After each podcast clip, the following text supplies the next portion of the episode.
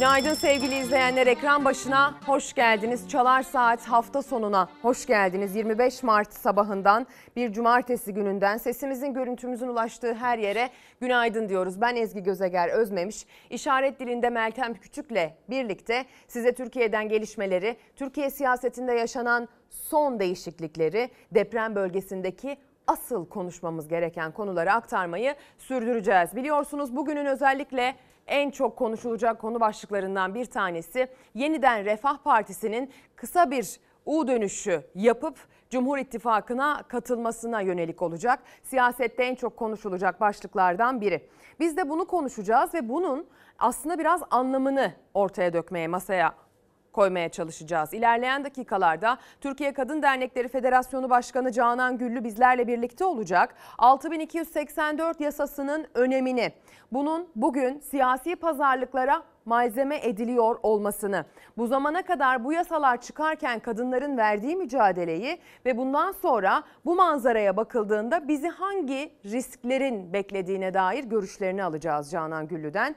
Bugün artık kadınların sesinin daha yüksek çıkması gereken bir gün. Bugün çünkü siyaset üstü bir konuda kadınlar yok sayıldı, hiçe sayıldı sevgili izleyenler. Her ne kadar siyasete malzeme edilse de hani diyor ya e, siyasiler özellikle yönetenler bunun siyaseti yapılmaz siyaset yapmayın diye. Halbuki bütün tercihleri politik yapıyorlar. Bütçe aktarırken de, seçim yaparken de, aday belirlerken de hepsi aslında siyasetle alakalı. Ama laf başı geldiği zaman siyaset yapmayın diyorlar. Biz de diyoruz ki kadının hakkı üzerinde siyaset yapmayın. Kadının hakkını kendi siyasi çıkarlarınız üzerinden bir e, propaganda malzemesi haline getirmeye çalışmayın. Bunu bir pazarlık konusu haline getirmeye çalışmayın lütfen diyoruz. Yok sayılamaz dedik işte o yüzden biz bugün başlık olarak kadınların hakkı, ülkedeki varlığı, gücü, ekonomiye katılımı, hayattaki yaşamsal mücadelesi, bu zamana kadarki yasal olarak edindikleri bu mücadele karşılığında yok sayılamaz. Bu çaba yok sayılamaz sevgili izleyenler. Bu konuyu çokça görüşeceğiz. Tabii ki Ozan Gündoğdu da bizlerle birlikte olacak ilerleyen dakikalarda. Onunla birlikte de bu partiler arası e, geçişlerin bir şekilde ittifaklara dahil olmaların, dışarıdan destek vermelerin hem tarihe bakarak hem de bugün anlamının ne olduğunu sorgulayacağız. Bir de kendisiyle bu emekli maaşının 7500 lira tabanına oturtulması üzerinden bir vizyon sunmaya gayret edeceğiz. Çünkü ilerleyen günlerde, ilerleyen aylarda, yıllarda bu taban emekli maaşının 7500 liraya çıkarılmış olmasının etkileri nasıl olacak? Nasıl bir getirisi götürüsü olur bunu da anlamak lazım. Bugün itibariyle 3500-5000 alanlar 7500'ü alıp kulağının üstüne yatacak mı? Yoksa bunun anlamını sorgulayacak mı? Bunu e, anlamaya çalışacağız. Deprem bölgesi asıl meselemiz hala. Deprem bölgesinde neler yaşandığı ile ilgili bilgileri bize bölgeden arkadaşlarımız aktaracak. Hatta hemen sıcak bir gelişmeyi aktaralım. Kahramanmaraş Ekinözü ilçesinde bir e, artçı deprem gerçekleşti yine. Binlerce on binlerce artçı deprem oldu. Bugün 47. gün büyük afetin üzerinden sevgili izleyenler. 7.39'da gerçekleşen Kahramanmaraş Ekinözü e, merkez üssü olan bu artçı sarsıntının büyüklüğü ise 7,5 olarak e, kayıtlara geçti. AFAD açıkladı. Çok affedersiniz 4,5 7 kilometre derinlikte düzeltiyorum. Ee, Allah korusun diyelim. 7,5 bambaşka bir anlam ifade ediyor. E, rejide herkes tahtaya vurdu. E, ee, 4,5 büyüklüğünde 7 kilometre derinliğindeki kırılmayla oluşan bir artçı sarsıntıdan bahsediyoruz. Kahramanmaraş'a bir kez daha, bir kez daha, bir kez daha geçmiş olsun diyoruz. Bu binlerce artçı depremi yaşamaya devam eden acının merkez üstüne.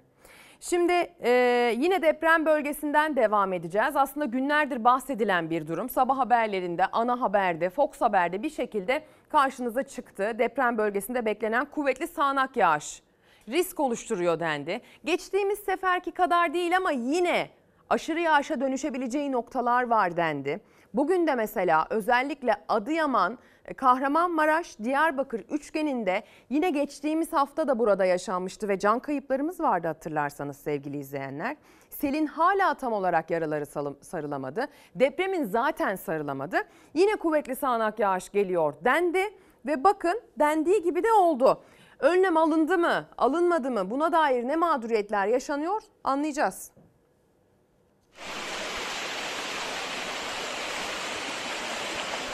Burası Şanlıurfa Bozova. 10 gün önce felaketi yaşayan kentte yağmur yine sel oldu. Deprem bölgesinde sağanakla birlikte sel riski devam ediyor. Bugün özellikle Diyarbakır, Malatya ve Adıyaman'da yağmurun kuvvetli düşmesi bekleniyor. Şanlıurfa'da 14 Mart akşamı başlayan sabaha kadar devam eden şiddetli yağmurda dereler taştı. Selde 27 mahallede evler, iş yerleri, okullar kullanılmaz hale geldi. Şanlıurfa'da kullandığı tırla birlikte sel sularına kapılarak kaybolan Emin Ergün'ün arama çalışmalarının 10. gününde cansız bedenine ulaşıldı. Kentte sel felaketinde hayatını kaybedenlerin sayısı 17'ye yükseldi.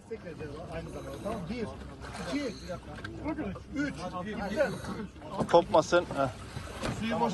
Bugün ve yarın deprem bölgesinde kuvvetli sağanak yağmurun etkisi sürecek. Depremin vurduğu tüm illerde kuvvetli sağanak yağmur geçişleri bölgesel sel ve taşkınlara neden olabilir. Pazar günü de meteoroloji kuvvetli yağmur bekliyor bölge için. Kahramanmaraş, Gaziantep, Kilis, Diyarbakır, Malatya, Adıyaman ve Elazığ'da yağmurun çok kuvvetli olacağı tahmin ediliyor. Bugün özellikle Malatya, Adıyaman ve Diyarbakır çevrelerinde kuvvetli yağışa dikkat. Pazartesi ve salı günlerinde ise bölgede yağışlar kademe kademe hafifleyecek. Haftaya salı çarşamba günleri itibariyle Balkanlardan yeni bir soğuk hava dalgasının yurda Marmara bölgesi üzerinden giriş yapması bekleniyor.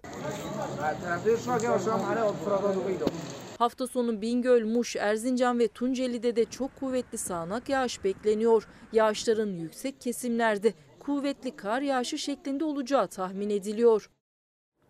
Bakın hemen tekrar etmekte fayda görüyorum. Bu hafta sonu itibariyle yurdun doğusu zaten kuvvetli sağanak yağışın etkisi altında. Depremzede illerin dışında da doğuda kuvvetli sağanak yağışlar yükseklerde kar ve karla karışık şeklinde düşüyor olacak ve bu e, deprem bölgesini de içine alacak şekilde gerçekleşecek. Bu sabah itibariyle özellikle Şanlıurfa, Gaziantep, Kilis çevrelerindeki bu kuvvetli sağanak yağışın etkisi nispeten zayıfladı ama yağış kesildi diyemiyoruz. Yarın da bölgede yağış devam edecek. Ancak pazartesi, salı hatta salı itibariyle bir kesilmeden belki bahsedeceğiz ama bu yağışsızlık da birkaç gün sürecek peşinden yeniden bölgede yağış etkili olacak gibi görünüyor. Yani bugün itibariyle asıl risk dediğim gibi depremin en çok etkilediği illerde bakın Kahramanmaraş, Adıyaman ve e, Malatya çevrelerinde aşırı yağış riski sürüyor. Sabaha kadar Gaziantep, Şanlıurfa ve bu saydığım illerde kuvvetli sağanak yağış etkili oldu. Yer yer zaman zaman bölgesel olarak.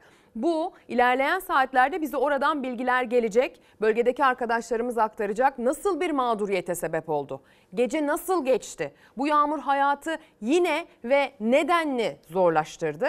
Bunların peşine düşeceğiz. Ama bakın hala uyarı var bugün ve yarın devam edecek şeklinde. Hala önlem alınabilir. Hala bölgede yetkililer buna dair çalışmalar yapabilir. Adıyaman'da, Kahramanmaraş'ta, Malatya'da, Diyarbakır'da kuvvetli yağışa karşı lütfen tedbir alınız. Bizi bölgeden izleyebilen depremzedelerin sayısının oldukça az olduğunu biliyoruz. Bölgede ekmeğe suya erişim yokken televizyon izlemenin büyük bir lüks olduğunun farkındayız.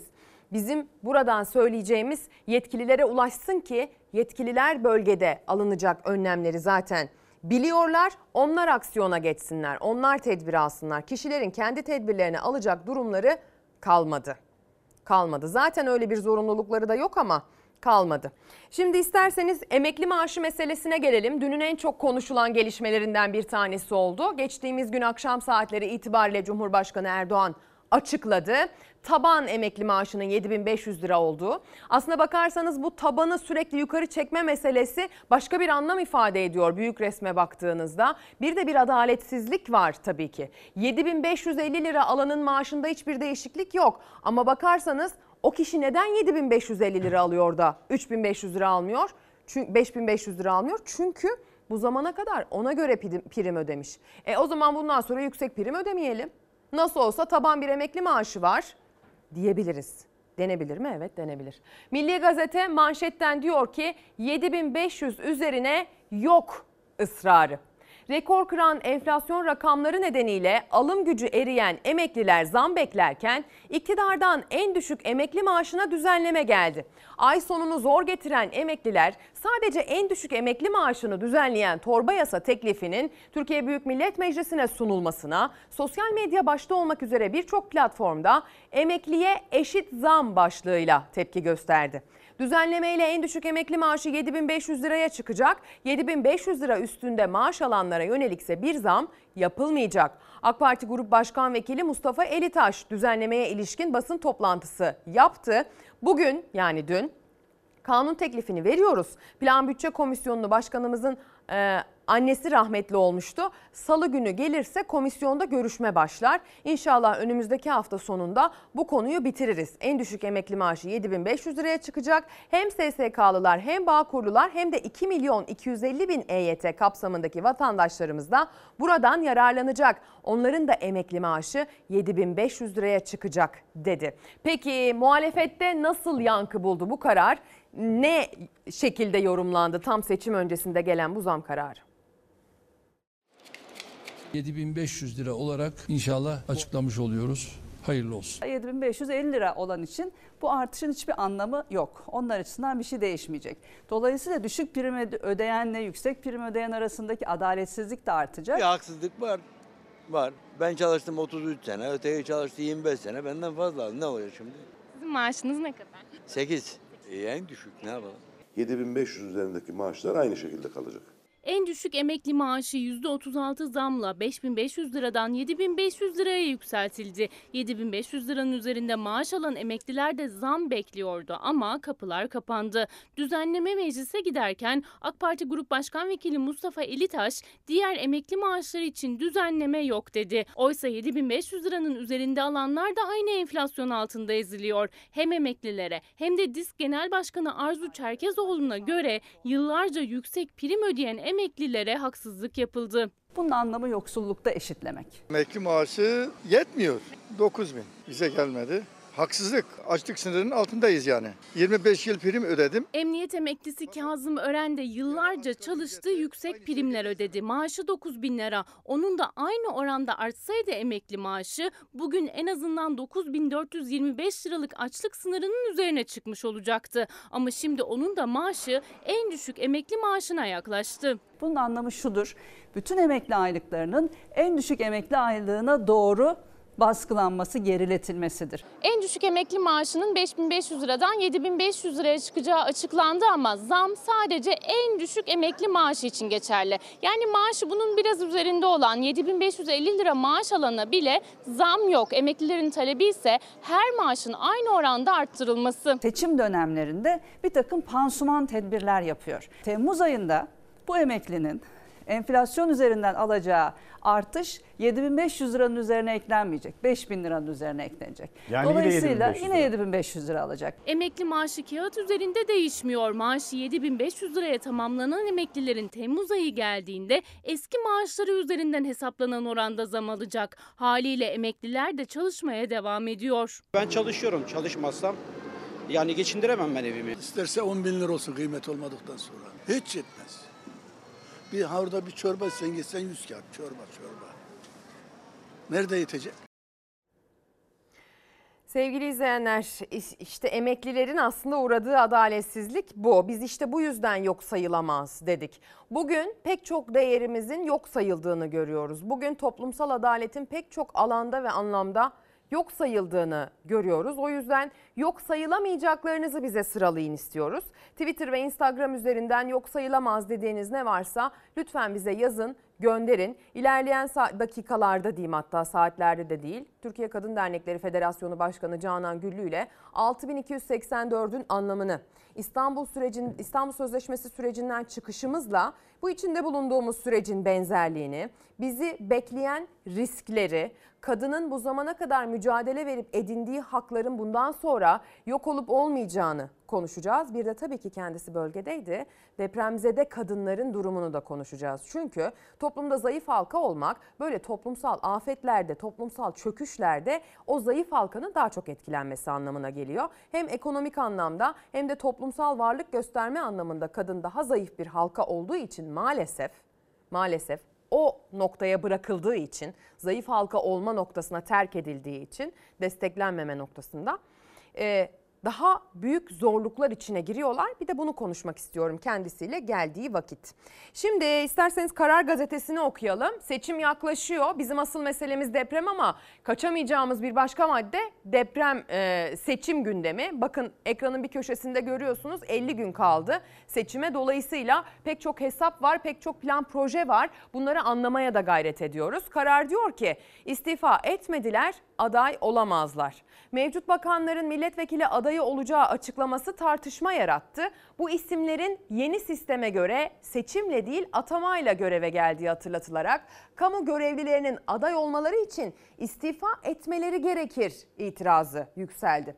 İstifa için son tarih geçerken hukukçular garabet olur vurgusu yaptı. Anayasa ilkeleri açık, görevi bırakmadıkları için aday olamazlar. E tabii ki e, muhalefetten de şu tepki geliyor. E o zaman bakanlar, Cumhurbaşkanı yardımcıları hem istifa etmediler hem de milletvekili adayı olacakları açıklandı. 16 Mart'taydı son istifa tarihi. E bundan sonra demek ki bulundukları konumun, makamın imkanlarını kullanarak kendi milletvekili seçimleri için propaganda yapacaklar şeklinde muhalefetten de haklı bir tepki yükseliyor. Karar Gazetesi'nin bir diğer e, başlığı geri dönüşler için özel yasa şart şeklinde. Kılıçdaroğlu, Karamollaoğlu, Davutoğlu ve Uysal depremin vurduğu Malatya'da incelemelerde bulundu. Millet İttifakı liderlerine İstanbul ve Ankara Büyükşehir Belediye Başkanları da eşlik etti. Kılıçdaroğlu afet illerinin ayağa kaldırılması gerektiğini belirtti. Bu bölge için özel bir yasa çıkarılmalı. Deprem bölgesini terk edenlerin dönüşü için bazı avantajlar sağlanmalı dedi. Sevgili izleyenler e, biliyorsunuz altılı masa, Millet İttifakı birbirinden farklı tabanları olan, birbirinden farklı ideolojileri olan liderleri bir araya getirdi. Aslında söylemlerle, eylemlerle karpuz gibi yarıldığımız bir dönemde birbirlerine benzemeyen ama e, binlerce ortak mutabakatın altına ortak birlikte bir imza atabilen e, siyasi partilerin varlığı birlik bütünlüğü aslında e, vurgulaması açısından Türkiye tarihine önemli büyük harflerle yazılacak bir gelişme olarak değerlendiriliyor. Hani bu tamamen siyasetten ari e, sosyologların, toplumsal bilimcilerin, siyaset bilimcilerin yaptığı yorum. Şimdi dolayısıyla e, farklı ideolojilerden insanlar bir araya geldikleri zaman karşı mahallede bu farklılıkların altı tabii ki özenle çiziliyor. Bunun içinde yani karşı taraf, ittifak tarafı seçim propagandası yapılan bu dönemde altılı masanın birbirinden farklı sahiplerle bir araya gelmesinin altını gayretle çizerken altılı masa da aslında geçmişten hatırlatıyor. Biz bir araya gelebiliriz. Bakın daha önce bunu yaptık. Şimdi yine yapabiliriz ve bu millete faydalı işleri ortaklaşa yürütebiliriz diyorlar. Ona dair bir hazırlık. Biz Sayın Ecevit'le vaktiyle koalisyon kurduk. Halkımıza, milletimize çok hayırlı hizmetler yaptık. Biz aslında savaş için değil, barış için adaya gidiyoruz. Onlar başardılar. Ahlakın ve adaletin iktidarını hep birlikte kuracağız. Yeni bir geleceği inşa etmeye hazır mısınız? Yine başaracağız. Saadet Partisi Şimdi tabii az evvel gazetelerden okuduk. Birazdan haberini de aktaracağız. AK Parti içerisindeki e, seçime dair kim aday olacak, kim milletvekili olacak, bakanlar olacak, cumhurbaşkanı yardımcıları olacak. Aynı hesaplar e, muhalefet cephesinde de var sevgili izleyenler. Hatta oradan gelen böyle sıcak, sansasyonel bilgiler de var. Önce isterseniz CHP'nin içerisindeki e, adaylık süreciyle ilgili neler yaşanıyor? Kimler milletvekilliği için listeye adını yazdırıyor? Kimler yazdırmayıp başka bir iddia ortaya koyuyor? Onlara bir bakalım. Sonrasında İyi Parti içindeki son çatlağı aktaracağız. Bundan sonraki yürüyüşümüzde yine Kemal Kılıçdaroğlu ile birlikte inşallah yürütmede de buluşuruz. Kılıçdaroğlu'nun A takımında olan bazı isimler milletvekilliği için aday olmadı. Seçimin kazanılması halinde kabinede mi yer alacaklar sorusu gündemde. Cumhuriyet Halk Partisi'nin A takımından bazı arkadaşlarımızın yürütme organında görev almak istemeleri işin olması gerekenidir. Tüm bu süreçler Genel Başkanımız Kemal Kılıçdaroğlu'nun takdirleri doğrultusunda yürüyor. Millet İttifakı'nın Cumhurbaşkanı adayı Kemal Kılıçdaroğlu bakan olmak isteyenler vekil olmasın dedi çalışma arkadaşlarına. O isimlerden bazıları da 14 Mayıs seçimi için milletvekilliği adaylığı başvurusu yapmadı. CHP Genel Sekreteri Selin Sayık Böke, Genel Başkan Yardımcıları Onursal Adıgüzel, Veli Ağbaba, Ahmet Akın, Seyit Torun, Grup Başkan Vekili Engin Özkoç ve Ankara Milletvekili Bülent Kuşoğlu. Beni nerede layık görürlerse ben orada da görev yapmaya her zaman hazırım. Bir iddia ortaya koyuyorlar. Türk milletine yürütme organında hizmet etmek istiyoruz diyorlar. Ama takdir kimindir? Sayın Cumhurbaşkanımızındır. CHP'den yapılan açıklamalar milletvekili adaylığı başvurusu yapmayan isimlerin kabinede yer almak istediğini açıkça ortaya koyuyor ama kararı seçilirse Kemal Kılıçdaroğlu verecek. CHP'de milletvekili adayı olmayanlar kadar yeni dönem için adaylığı konuşulan isimler de dikkat çekti. O isimlerden biri 28 Kasım 2015 tarihinde öldürülen Diyarbakır eski baro başkanı Tahir Elçi'nin eşi Türkan Elçi. Kılıçdaroğlu kabul ederse Türkan Elçi milletvekili olacak dedi. Gezi Parkı davasında haksız yere hapise yatan şehir plancı Tayfun'un biricik kızı evladımız Beramız da aday. Kılıçdaroğlu adaylığının açıklandığı gün zikretmişti Gezi tutuklusu Tayfun Kahraman'ın ismini. Onun da CHP listesinde milletvekili adayı olarak yer alacağı konuşuluyor. Sanatçı Candan Erçetin'in de. CHP'den aday adayı olan isimlerden biri de Bezmi Alem Valide Sultan Camisi eski imamı Fuat Yıldırım. Erdoğan'ın Gezi Park olayları sırasında camide içki içildiği iddiasını ben din adamıyım, yalan söyleyemem, içki içildiğini görmedim diyerek yalanlamıştı. Bu şekilde sevgili izleyenler gerçekleşti. Şimdi isterseniz o e, Yavuz, Ara, A, Yavuz Ağar Alioğlu'nun son tweetini versin bana İrfan. E, İrfan Tomak'ın yönet, yönet... Tamam ilerleyen dakikalarda aktaracağız. Yavuz Ağar Alioğlu dün itibariyle... E, İyi Parti'den milletvekili olma adına bir aksiyon almadığını söyledi. Yani bir e, buna dair bir girişimde bulunmadı, buna dair bir tebliğde bulunmadı. Biliyorsunuz bu süreç içerisinde özellikle Kılıçdaroğlu'nun Millet İttifakı'nın Cumhurbaşkanı adayı olmasıyla ilgili e, muhalif görüşlerini dile getirmişti. Süreç içerisinde bunu sık sık yaptı ama son noktada yaptığı e, basın açıklaması geçtiğimiz hafta içerisinde tabii ki daha kuvvetliydi, daha başka bir anlam ifade ediyordu ve sonrasında da İyi Parti'den milletvekili adayı olmadığını açıkladı dün akşam saatlerinde. Yavuz Ağar biliyorsunuz İyi Parti'nin ağır toplarından bir tanesidir ve sözünü de sakınmayan bir isimdir. Milliyetçi gelenekten gelir. Bundan sonra kendisi için siyasi rota nasıl şekillenecek bu e, önemli olacak diye düşünüyorum. Siyasi rota demişken o zaman Cumhur İttifakı'nın siyasi rotasıyla devam edelim. Bugün Sözcü gazetesinde de var ilk sayfada, e, Pencere gazetesinde de var. Sözcü gazetesi iki lider Cumhur'un yanındayız dedi şeklinde bir başlık atmış. Demiş yeniden Refah Partisi lideri Erbakan'la Hüdapar lideri Yapıcıoğlu AKP listelerinden meclise girecekler. Yeniden Refah ve Hüdapar Cumhur İttifakı'na katıldı. YRP lideri Erbakan, Hizbullah'a yakın Hüdapar lideri Zekeriya Yapıcıoğlu'ndan sonradan son dakika hamlesi. 5 gün önce seçime tek başlarına gireceklerini açıklayıp Cumhurbaşkanı adaylığı için 100 bin imza toplamaya soyunan YRP lideri Fatih Erbakan çark etti. Cumhur İttifakı'na katıldı. Aynı şekilde Hüdapar lideri Yapıcıoğlu da Cumhur'a destek açıkladı diyor. Bu e, tabi birleşimi bir diğer gazete Pencere gazetesi manşetten aktarmış. Kadın haklarından taviz geldi, Cumhur beşledi diyor Pencere bugün manşette. Hüdapar'dan sonra yeniden Refah Partisi de ittifaklarla ilgili YSK'ya yapılacak başvuru süresi dolmadan kısa süre önce Cumhur İttifakı'na dahil oldu.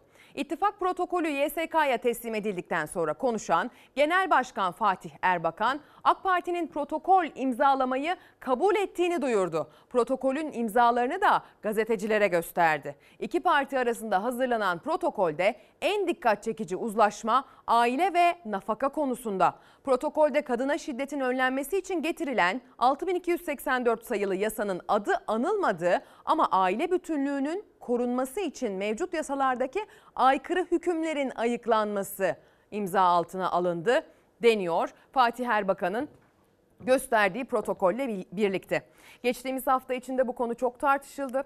6284'ün aşındırılması ya da belki de tamamen kaldırılması ile ilgili AK Parti içinden de sesler çıktı aslında. Ama o sesler daha sonra çıktılar dediler ki tehdit ediliyorum. Bu önemli bir süreç. Bunu bir anlamaya çalışacağız. Şimdi haberi izleyelim.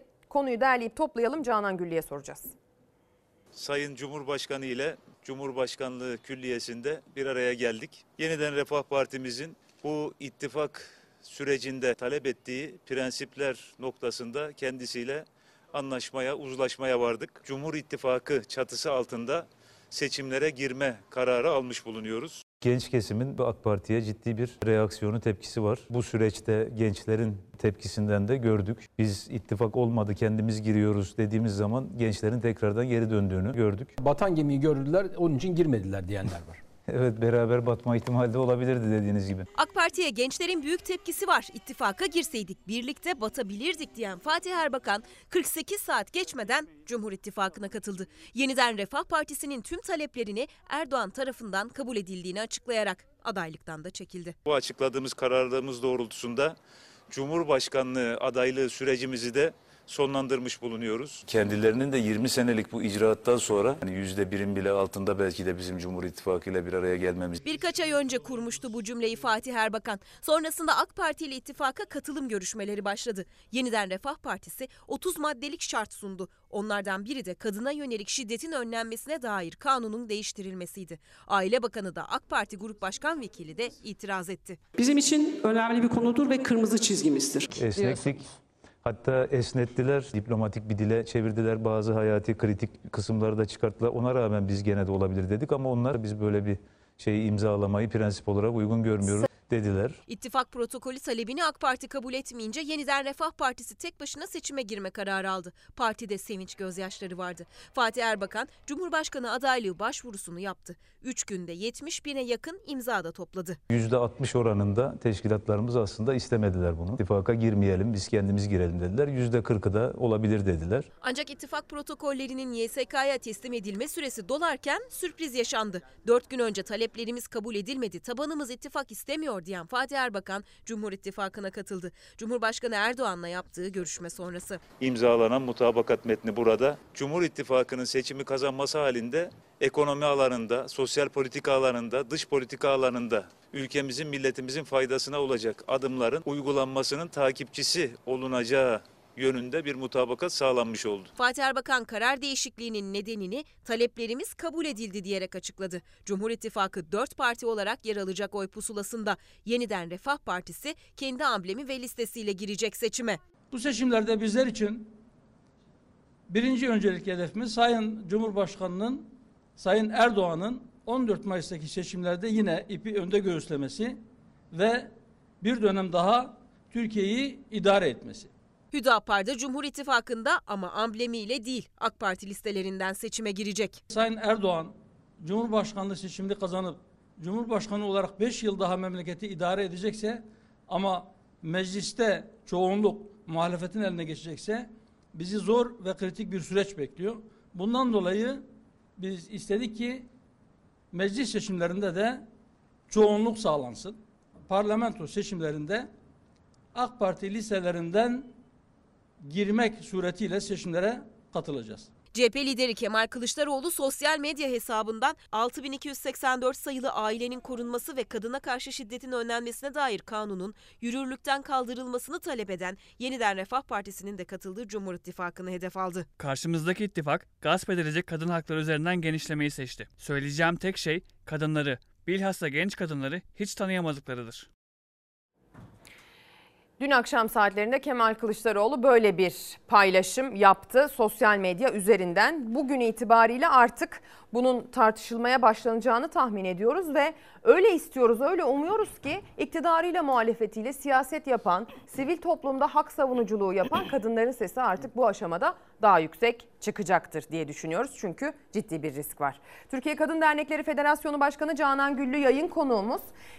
Kendisiyle aslında depremzede kadınları konuşmak niyetiyle sözleştik bundan birkaç gün önce. Ama tabii ki 6284 konusundaki riskler biraz bedene gelince artık asıl meselemiz bu haline Kesinlikle. geldi. Hoş geldin Canan Güllü. Hoş gelmiyorum aslında Nerelerden galiba geldin, nasıl mi? geldin? Ee, uzun yollar yapıyorsun. Önce bölgedeydin, sonra Amerika'daydın. On- Ondan önce 8 Mart için Beyaz Saray'a davet edilmiştin. Biraz onlardan bahsederek başlamanı istiyorum lütfen. Çok teşekkür ederim. Herkese iyi hafta sonları olsun, iyi yayınlar sana da. Ee, Türkiye'de mücadele önemli. Belki çok fazla hani siyaseten görünen ya da destek alınan bir konu değil ama kadın mücadelesi çok uzun yıllardır devam ediyor ve bunu dışarıdan devamla izleyenlerin önerdiği, uygun gördüğü bir cesur kadın ödülü vardı. Bu nedenle onu Beyaz Saray'a davet edilerek tekrardan kutlama resepsiyonla bir e, desteklenmesine e, mazhar olduk öyle söyleyelim. Oradan Birleşmiş Milletler'in kadın statüsü toplantısı vardı. New York'a geçtik. Birçok sivil toplum örgütünden arkadaşlarla orada çalıştık. Ondan önce Adıyaman'daydık. Döndük hemen Hatay ve Maraş bölgesine. E, depremde mor yerleşke dediğimiz bir çalışmamızın e, hem takibi hem sahada neler değişti, neleri yapabiliriz'i araştırmak üzere gittik ve hemen akabinde buradayız. Tam burada belki depremin o geniş acılarını konuşmamız gerekirken aslında geleceğimizde kazanılmış insan hakları dediğimiz kadınların insan hakları konularını tırpanlayan bir kirli pazarlığın yansımalarına tanık olduk. Bugün onu konuşacağız. Aslında hakikaten iyi gelmedim, e, yüksek moralle gelmedim. Yaşadığımız deprem, afet konularının yanı sıra bir de kadını birey olarak görmeyen zihniyetin önümüzdeki 50 gün içinde hesaplaşma adına kadını masaya getirmesi sorununu bugün 62-84'e bağlamaları gerçekten acı. Canan Güllü'ye ben sen diye hitap ediyorum. Eminim bu konuda mesaj gelecektir. Şimdi şöyle bir durum var. Canan Güllü'yü yakından tanımayanlar için dipnot düşmem lazım. O böyle e, kadına dair en ufak bir hassasiyeti olanın ablasıdır. Yani kadın erkek fark etmez. Kesinlikle. Dolayısıyla kendisine herhangi bir saygısızlık yapmak istemem ama bu samimiyetinin de altını çizmek isterim. Bunun da bilinmesini isterim açıkçası. Zaten daha önce de e, Kanada'dan davet edilmiştin. Evet, Şimdi Kanada Beyaz İnsan Saray, Hakları, Birleşmiş Milletler artık Canan Güllü'nün kadın hakkına dair mücadelesi uluslararası camiada görünür hale geldi. Bunun da altını çizmekte fayda var bu vesileyle. Özellikle sordum neden oradaydın diye. Çok teşekkür Gurur ederim. duydum. Çok tebrik ediyorum. Sağ olun. Ee, evet depremzede kadınları konuşacaktık. Bir şekilde zayıf halka haline getirilmiş kadınların bir afette yine en zayıf halka oldukları için daha zor şartlar içerisinde e, yaşamda kalma mücadelesinden Ve o bahsedecektik. yaşamın içinde nelerle karşılaştıklarından. Evet. Yine bahsederiz zamanımız kaldığınca ama bu İstanbul Sözleşmesi'nden çıkış sürecinde yine böyle kirli pazarlıklar yaşanmıştı. İstanbul Sözleşmesi'nden çıkış sürecinde İstanbul Sözleşmesi'ne dair aslında benim hani ilk halkamda, ikinci halkamda var olan ama tam olarak İstanbul Sözleşmesi'nin içeriğini bilmediği için konuyu e, kavrayamadan sözleşmeden çıkıldığı için sonrasında mücadeleden geri kalmış tanıdıklarım vardı benim Kesin. etrafımda. Şimdi 6284'te de aynısı olsun istemiyorum. İstanbul Sözleşmesi'nden çıkılmaya giden yolda benzer taşlar vardı. Şimdi benzer bir rota oluşturuldu. 6284'ün bu ülke için kadını erkeğiyle çocuğuyla önemini e, nasıl edinildiğini kazanıldığını dinlemek isterim. Gerçekten çok güzel özetledin. Durum aynen öyleydi. Çünkü İstanbul Sözleşmesi'nin varlığının hüküm sürdüğü 10 yıl içinde de mekanizmaları işlemediği için çoğu kimse neye yaradığını, niçin, neden sorularını sorur ve %7'lik bir kisve açıkçası İstanbul Sözleşmesi'ni bilirdi. Sonra hem kadın örgütlerinin çabası hem özel sektörün ve kamu medyasının dışında medyanın aslında öyle söyleyelim ciddi anlamda anlatımıyla o oran birden %70'e çıkmıştı. Ama yine yüzde otuz ne içeriğinden haberdardı, neye yaradığını biliyordu ve büyük bir kayıptı. İşte İstanbul Sözleşmesi yapılırken aslında yürürlüğe girebilmesi için 10 ülkenin imzası bekleniyordu. Tam o sırada içte Türkiye'de ciddi anlamda artan bir şiddet varken dediler ki bu bekleme anını iyi değerlendirelim ve İstanbul Sözleşmesi'ni dayanak olarak kullanarak içeride bir iç hukuk mevzuatı yaratalım. Nasıl yaratalım? İstanbul Sözleşmesi'nden gücünü alsın, İstanbul Sözleşmesi'nin normlarının içeride uygulanabilir hale gelmesini sağlayalım ve bununla ilgili yasal mevzuatımızı da biz kullanmaya başlayalım. Tam o sahiplerle 6284 sayılı bir yasa hazırlandı. Taslak olarak parlamentoya gönderildi. Ondan önce 4 maddelik 4320 sayılı bir yasa vardı kadınlar için. O kaldırıldı ve 6284 yürürlüğe girdi. Yürürlüğe girerken ki ana temel amacı aslında tamamen bir hukuki koruma, bir takip, bir güçlendirme ve bir şiddetin hayat bulma aşamalarında ölüme giden süreci pardon önleyebilme durumu. Tam bu sürecin içinde ne yapılabilir? İşte İstanbul Sözleşmesi koruma kovuşturma diyoruz ya. Onları baz alan 6284. İşte şimdilerde çok tartışılan ve o masaya kirli pazarlık olarak gelen kadın beyanı esastır. Evet yani kadın şiddete uğradı. En basit özellikleriyle anlatıyorum. Kadın şiddete uğradığı anda en yakın karakola gitti ya da karakola gidemedi kol, mülki amire uğradı. O beyanı görsün, hayatı kurtulsun istiyor. Türkiye Kadın beyanı esastırı biraz açmak istiyorum. Şimdi Evet. eğer ekran başında varsa kadın beyanı esastırı yanlış anlayan düzeltmek için. Öyle zannediliyor ki kadın beyanı esastır şu. Ben gittim ya amiyane tabirle söylüyorum. Gıcık olduğum bir erkeği gittim karakola şikayet ettim. Dedim ki bir taciz dedim. Dedim ki şiddet dedim. Hemen onu alıyorlar derdest ediyorlar zannediliyor. Yok, öyle Böyle bir şey yok. saçma sapan senaryolar dolaşıyor sosyal medyada, internette ya da e, aşırı İslamcı basın or- basın yayın organlarında. Öyle değil. Sadece İslam organlarında ya da sosyal medyada değil, bu öneriyi getiren partinin kurmaylarının ağzında da bu var. Aldık ya da e, gazeteci arkadaşların kendi söylemi ki dün akşam böyle bir yayına da tanıklık ettim açıkçası. İşte gidiyor keyfinden. Bir kere önce şunu dinlemek ve öğrenmek gerekir. E, özellikle bu kirli pazarlığı yapan partinin savunusu diyor ki işte 16 milyon erkek e, şurada dışarıda o kadınların beyanı nedeniyle sormak lazım. Kadınlar şiddete uğramadan kolluğa gidiyor mu? Kadınlar bir e, sıkıntı, taciz ya da tecavüz yaşamadan buraya gidiyor mu? Tam da senin söylediğin üzere yaşadığı olayda bu fiziksel şiddet olmuyor. Bazen psikolojik oluyor, bazen ekonomik oluyor. Hayati riskinde koşarak gittiği noktada o an için ondan Yargıtay'ın kararı olmasına rağmen bunu belgeleme istenmiyor. Aslında Yargıtay diyor ki belgelemesin kadın şiddetini. Görmüşse, gitmişse, beyan etmişse onu lütfen kabul edin diyor aldığı kararla. Ama yine de bu kadın beyanı esastır hükmünün işlendiği yerlerde hayatını kurtarmak adına o anki ifadesi alındıktan sonra zaten uğradığı şiddetin e, meydana geliş noktaları araştırılarak onunla ilgili karar alınıyor. Yani sadece soruşturma açılıyor. soruşturma açılıyor ve gerekiyorsa o an hayati tehlike elinde bıçakla kadını kovalıyor mesela. Siz o bıçağın görüntüsünü mü çekeceksiniz hayatınızı kurtarırken, Kaçarken. kaçarken ya da sizi kapının önüne attı. Üzerinizdeki gecelikle o gecenin bir yarısı. Neyi belge belgeleyeceksiniz?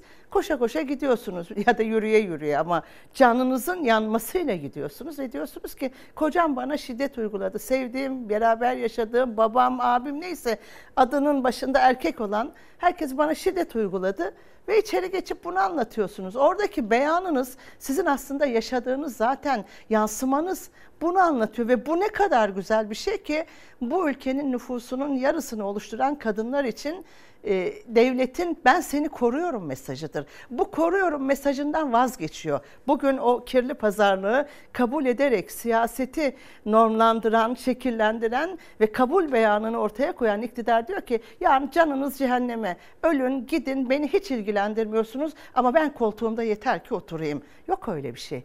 Ya bunu kabul etmek herhangi bir şekilde dini, inancı, mezhebi, kültürü ne olursa olsun hiçbir erkek için kabulü makbul değildir bunun. Ekran başında e, kadına yönelik şiddet, psikolojik veya fiziksel veya ekonomik veya farklı şekillerde uygulamayan erkekler.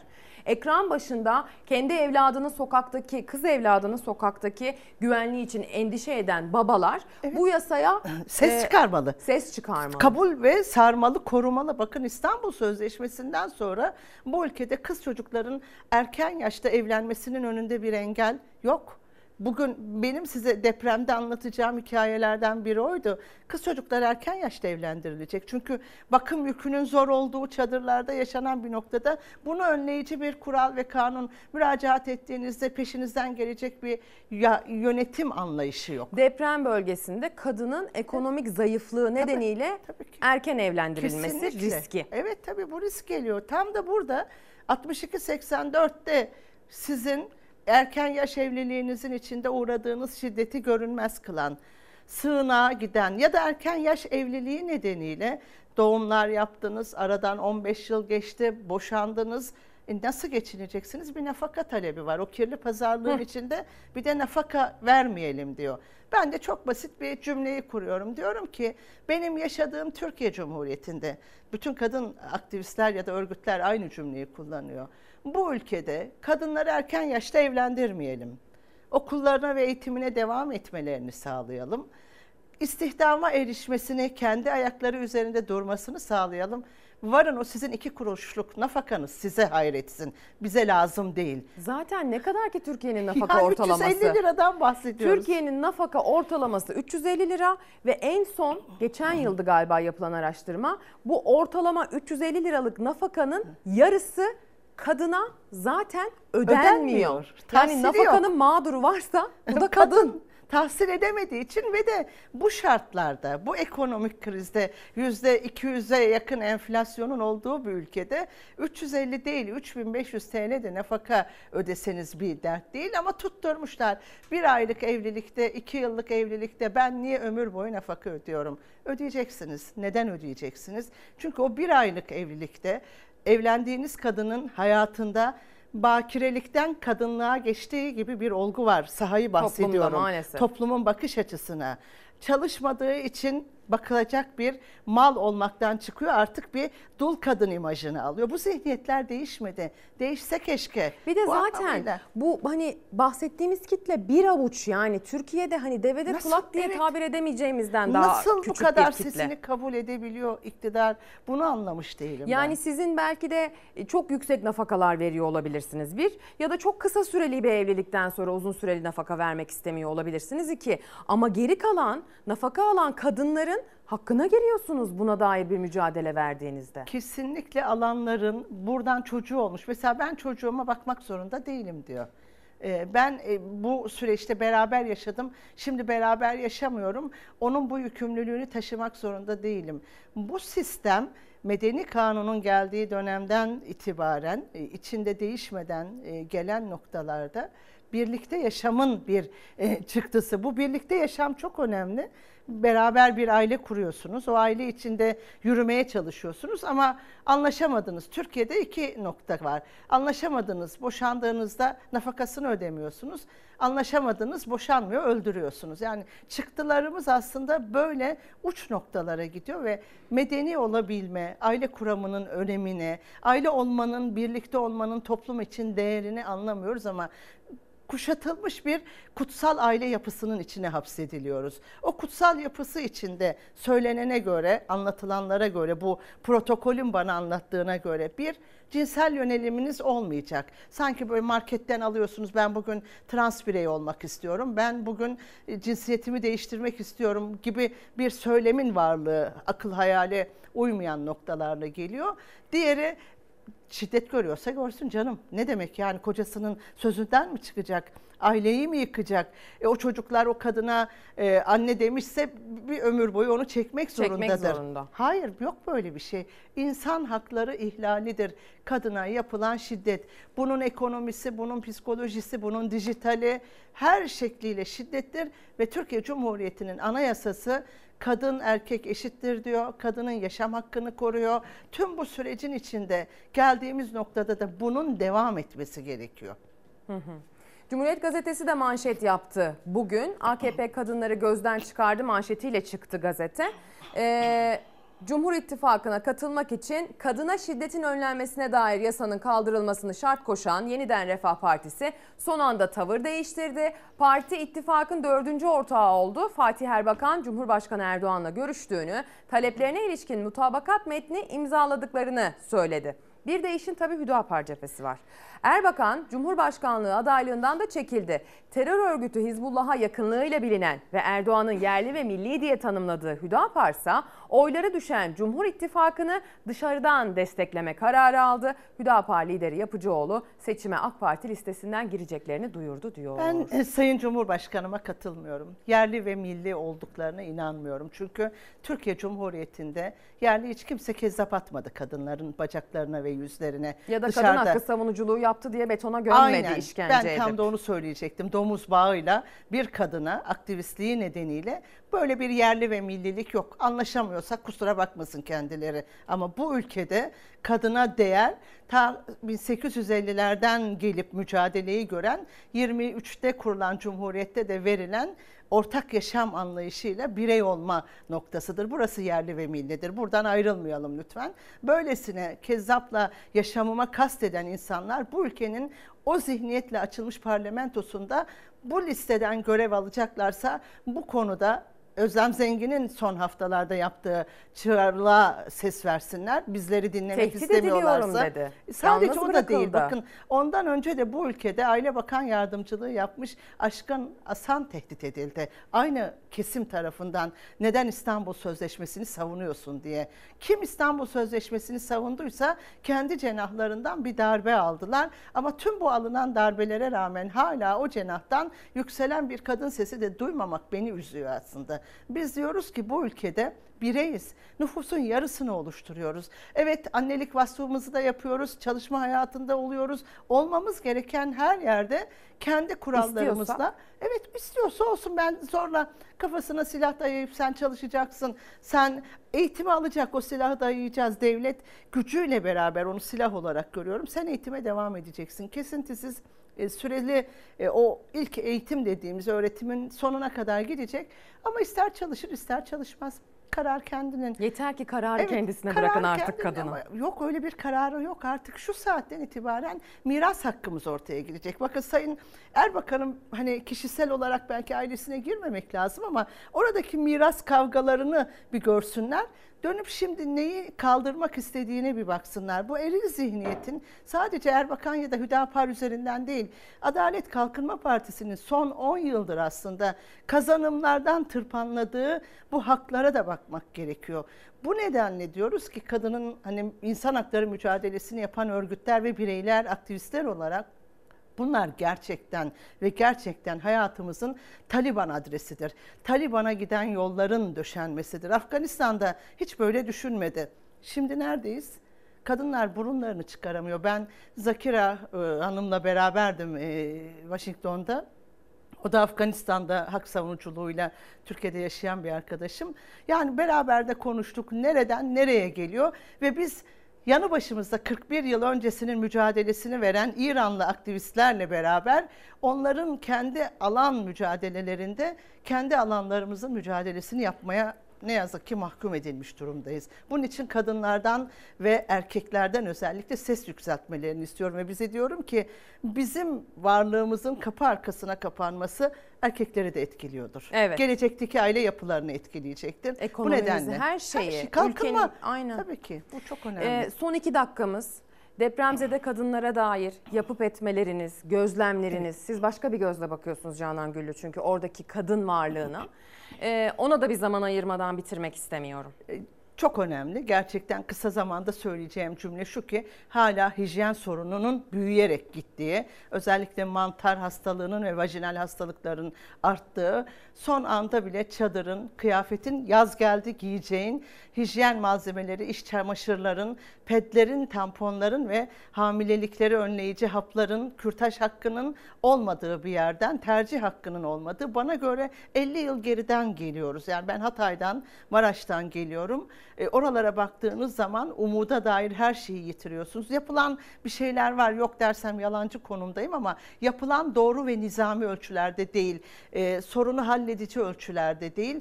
Erken yaş evliliği sorunu çıkacak dedim. İki zoraki evlilikler çıkacak. Kadın tek başına buna dair bir hayatını kurtarma, idame ettirme nedeniyle o zoraki evliliği alacak. İstemediği evlilikler olacak. Şiddet artıyor, taciz ve tecavüz bunlar gerçekten var.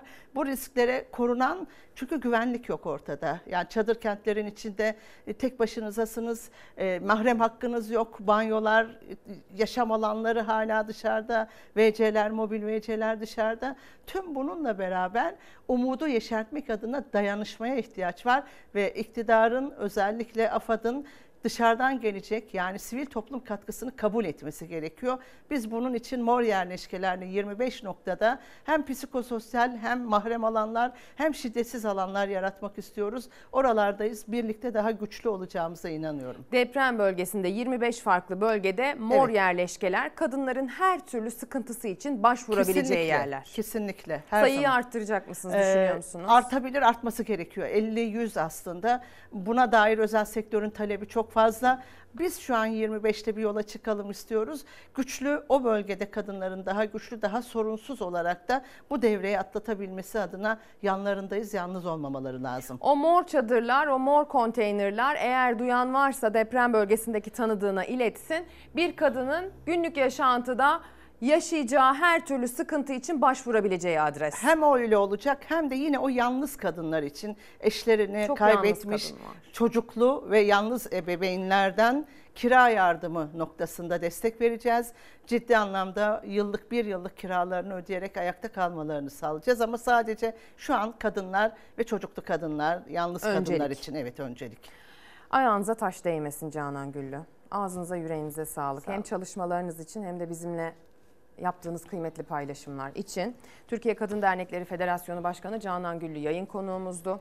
6284 yasasının pazarlık malzemesi haline getirilmesi, kadının hakkının masada e, pazarlık konusu olmasını konuştuk. Bir de tabii ki deprem bölgesinde kadın olmaya dair çalışmalarından bahsetti. Biz onun çalışmalarını takip etmeye devam edeceğiz. Reklamlardan sonra da kaldığımız yerden haberlere devam. Tekrar günaydın sevgili izleyenler. Kaldığımız yerden devam ediyoruz haber akışımıza. Canan Güllü yayın konuğumuzdu.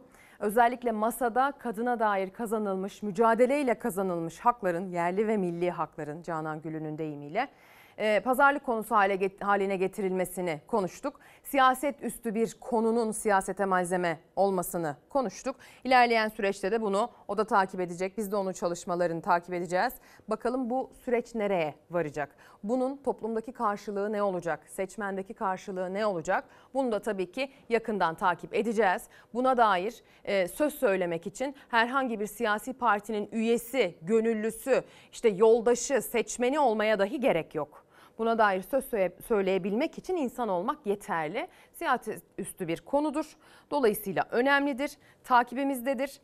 Herkesin de takibinde olmasını e, isteriz, temenni ederiz. Böyle olması gerektiğini düşündüğümüz için. Şimdi deprem gündemiyle devam edeceğiz ama tabii ki e, siyasilerin de deprem gündemiyle devam edeceğiz. Malatya'daydı Millet İttifakı'nın liderleri. E, oradaki depremzedelerle birlikte ilk iftarlarında e, oruçlarını birlikte açtılar. Biz Millet İttifakı olarak vatandaşın sorunlarına kilitlenen bir ittifakız. Vatandaşın sorunlarını çözmek için çaba harcayan bir ittifakız. Kimi deprem turistleri sadece fotoğraf çektirmek, sadece görüntü vermek için arada bir buralara uğrayabilir. 14 Mayıs'ta terör örgütüyle el ele yürüyenlere gereken dersi vermeye hazır mıyız? İktidara taşıdığınızda göreceksiniz. Biz kendimizi topluma, kendimizi halka, kendimizi bu millete adamış olan liderleriz. Kemal Kılıçdaroğlu Cumhurbaşkanlığı adaylığını ilan ettikten sonra Millet İttifakı'nın tüm liderleri Mansur Yavaş ve Ekrem İmamoğlu ilk kez hep birlikte bir aradalar. Malatya'da depremzedelerle birlikte iftar yapacaklar. Cumhurbaşkanı adayı Kemal Kılıçdaroğlu seçimi kazanması halinde Cumhurbaşkanı yardımcıları olacağı açıklanan 5 partinin genel başkanları ve 2 büyükşehir belediye başkanı ile birlikte Millet İttifakı tam kadro depremin vurduğu illerden Malatya'daydı. Depremzedelerin sorunlarını dinlemek ve onlarla iftar yapmak için Cumhurbaşkanı Erdoğan da MHP lideri Devlet Bahçeli ile Hatay'da hastane ve deprem konutlarının temel atma törenine katıldı. Yani biz burası CHP'li demedik. Biz ne dedik? Bunlar da bizim vatanımız, bunlar da bizim vatandaşımızdır dedik. Siyaset elbette devam ediyor. Ama biz bugünü değil, geçmişi değil, geleceği konuşmak istiyoruz. Gelecekte bizim için ne yapacaksınız onu soruyorlar. Ağır hasar verdiler. Tekrar geri 3-5 gün sonra sistemden baktığımızda az hasarlı evimize giremiyoruz. Konteyner hakkımız bile yokmuş. Gelir işini çözeriz. İnşallah Değil başkanım. Başkan? Mansur Başkan. Üç gün boyunca sokakta gözlerinin önünde çağ çocuk beklerken bir çadır alamadık. Kaydım olmasına rağmen konteyner yok dediler. Ve bana git bir hafta sonra gel diyorlar. Sizin binalarınızı yapacağız, iş yerlerinizi yapacağız, kırsaldaki ahırları yapacağız. Hiçbir vatandaşı mağdur etmeyeceğiz. Sizi bunları yaparken de sizi borçlandırmayacağız. Çadır, konteyner ihtiyacı olan depremzedeler Millet İttifakı'nın Cumhurbaşkanı adayı Kemal Kılıçdaroğlu'na dert yandı. Kılıçdaroğlu deprem konutlarının da bedelsiz verileceğine ilişkin sözünü hatırlattı. Depremzedelere konutlarını da iş yerlerini de yaparken hiç kimseden bir kuruş para talep etmeyeceğiz. Altını özenle çiziyorum. Bir kuruş para talep etmeyeceğiz. Öyle 20 yıl vatandaşı borçlandır. Böyle bir şey yok. Her gün binlerce yeni konutun temelini atarak sizlere verdiğimiz sözü yerine getireceğiz. Ev yıkılmış, dükkanı yıkılmış, adam perişan vaziyette. Allah aşkına şimdi onu torunlarını mı borçlandıracaksınız? Millet İttifakı tam kadro Malatya'da birliktelik mesajı da verdi. Depremzedelere yaralarının sarılmasının sözünü de. Cumhurbaşkanı Erdoğansa iftar sonrası yaptığı konuşmada muhalefete deprem turisti benzetmesi yaptı. Deprem turisti misali arada bir buraya uğrayıp fotoğraf çektirdikten sonra sırra kadem basanlar gibi değiliz. Biz ne Hatay'ı sahipsiz bırakırız ne de Hataylıları kaderlerine terk ederiz. Yok sayılamaz başlığı attık. Sevgili izleyenler mesajlarınız geliyor. Vildan Balcıoğlu dedi ki Türk kadını zor şartlarda mutfağında tenceresinde ne kaynatacağını çok iyi bilir gerekeni yapacaktır diyor. Yok sayılamaz demiş. Bir de emekliler yok sayılamaz başlığına mesajlar gönderiyorlar. Özcan Dönmez onlardan birisi. Ee, neden bazı zümreye zam yapılırken diğerlerine zam yapılmıyor? Biz de bu ülkede ekonomiyle e, bu aynı yasalarla yaşıyoruz. Neden bizlere zam yok? Bu haksızlık, bu adaletsizliktir diyor. Yok sayılamaz başlığının altına. Şimdi ise bölgeye gideceğiz sevgili izleyenler. Ömür Dikmen'in görüntüleriyle Gülşah İnce karşımızda olacak. Kendisi Hatay'da. Nasıl bir gün başladı Hatay'da? Depremzedeler güne nasıl uyandı bize onu aktaracak.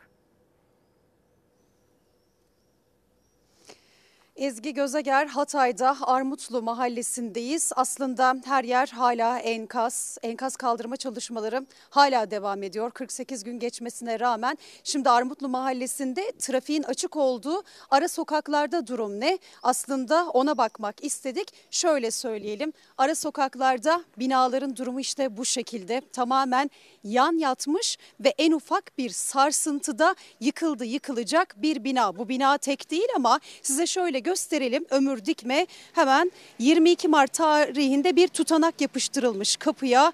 Acil yıktırılacak bina ilanı işte bu ve bu ilanlar Hatay'da hemen hemen ayakta kalmış gibi görünen binaların hemen eee, kapısına asılı. Şöyle ömür dikmeyle devam edelim. Buradaki hareketlilik nasıl? Bakın mesela şu yan taraftaki bina ikinci depremde yıkılan bir bina. Az önce sahipleri buradaydı ve dediler ki ilk depremde biz buradan sağ çıktık. İkinci depremde tamamen bina yıkıldı. Hemen diğer tarafta da bakın yola devrilecek en ufak bir sarsıntıda yola doğru devrilecek bir binayı gösteriyoruz sizlere. Beş katlı bir apartman burası. Hareketlilik işte bu şekilde hemen arkada bir araç da var. Eşyalar taşınıyor çünkü ekipler buraya birkaç gün içerisinde acil yıkım için giriş yapılacaklar ve o eşyaları ev sahipleri için taşıyanlar da var burada. Efendim? Biz bedava taşıyoruz. Bu eşyaları 45 gün oldu şu ana kadar kimseden kira almadık. Bedava taşıyoruz. Peki nedir durum? İnanılmaz bir hareketlilik var. Kamyonlar, kamyonetler. Bak görüyorsun bekle ankazın altında binlerce insan var şu ana kadar. Mesela e, küçük Dalyan'da şu ana kadar kimse ellemedi ankazlara. Hiç kepçe girmemiş binalar. Şu anda yani o 5 gün önce ben oradaydım. Eşya taşındı gene kimse ellememişti. Hiç dokunulmamış. Dokunmamış. Peki sizin için de zordur. Hem bu kadar hızlı, bu kadar hızlı eşyaları da taşınmasını istiyor e, depremzedeler. Yani sanıyorsunuz ki bu ev taşımaları daha iki ayda biter mi? Kesinlikle. İki ayda daha bunları taşıyamayız, bitiremeyiz. Binlerce Neler araba aldınız çalışıyor. şöyle alelacele hemen Sadece- gösterelim. Sadece önemli şeyleri aldık. Diğerleri hepsi hepsi kaldı diğerleri. Hepsini bıraktık. Yapacak bir şey yok. Ev yıkılmış. Üçüncü kat, dördüncü kat, birinci kat olmuş. Böyledir. Koltukları görüyoruz, mutfak malzemeleri, halılar, petekler de var burada. Isınma da büyük sorun çünkü. Bu bırakacaktı sahibi. Dedik daha sana daha sökek bunları. Söktük işte alıyoruz. Bunları da kira almıyoruz biz insanlardan. Allah için yapıyoruz. Peki çok mu çaresizler? Çünkü şimdi bir iki, bir iki güne burada ekipler girecekler buraya. İlanlar da asıldı kapılara. Evet peki diyelim ki şimdi ekipler girdi. Nice insanların daha eşyaları var. Nice insanların. Ne olacak? Gidecek şeye gidecek bunlar. Çöpe gidecek. Yazık değil mi? Zaten insanlar mağdur. Mahvoldu insanlar. Binlerce kişi öldü burada. Ya çocukları, ya yeğeni, ya gelini, ya damatı, ya oğlu, ya kızı. Nereye götürüyorsunuz eşyaları? Şimdi bir mahalleye götürecek sahibi. Orada koyacağız. O kadar güvenli mi? Değil. Oralarda değil. Yani yapacak bir şey yok. Teşekkür ederiz Ben yayınımıza teşekkür katıldığınız için iyi çalışmalar dileyelim. Şöyle de devam edelim. Aslında yüreğimiz ağzımızda. Bakmayın siz onlar hızlıca eşyaları taşıyorlar ama nasıl binalara girdiklerini ben size göstereyim. Şimdi şöyle polis girilemez şeritleri var, bahçeler ama şu anda yürüdüğümüz yol araç trafiğine açık. Zaten hemen bir kamyon da gelmiş buraya. O kamyonda ilerleyen saatlerde ev sahiplerinin eşyalarını taşımak için girecek. Şimdi ömür göstersin size bir sokağa gireceğiz ama bu sokağa girmek gerçekten akıl kârı değil ama zaten yerde lastik izlerini de görüyorsunuz. Buradan araçlar geçiyordu. Yayına girmeden önce buradan araç hareketliliğini de görmüştük. Hemen yukarıda şöyle Gülşah Ömür biraz daha sol tarafa Şu anda bir seni. e, son Bakın, dakika bilgisi geldi. Çatıyı görüyorsunuz. Tam da senin anlattığın risklerle örtüşen bir durum. Kahramanmaraş'ın Göksun ilçesi merkez üssü olan 4,1 büyüklüğünde bir artçı deprem gerçekleşti birkaç dakika önce. 5 kilometre derinlikte bir fay kırılması, 4,1 büyüklüğünde bir artçı deprem daha. Kahramanmaraş'tan sabah saat 7.39'da gerçekleşen başka bir artçı depremin son dakika bilgisiyle açmıştık biz yayını.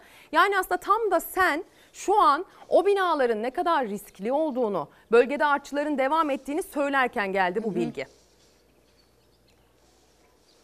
Evet bölgede artçı sarsıntılar devam ediyor ama bir yandan da işte ağır hasarlı evlerdeki e, insanların artık çaresiz kendini çaresiz hisseden insanların da görüyorsunuz çalışmalarına 3. katta bir kişi var ve şimdi o camdan eşyaları çıkartmaya çalışacaklar. Artçı sarsıntılar devam ederken nasıl bir riskin de devam ettiğini görelim ve nasıl bir tehlikeyi göze alarak o binalara girmeye devam ediyorlar.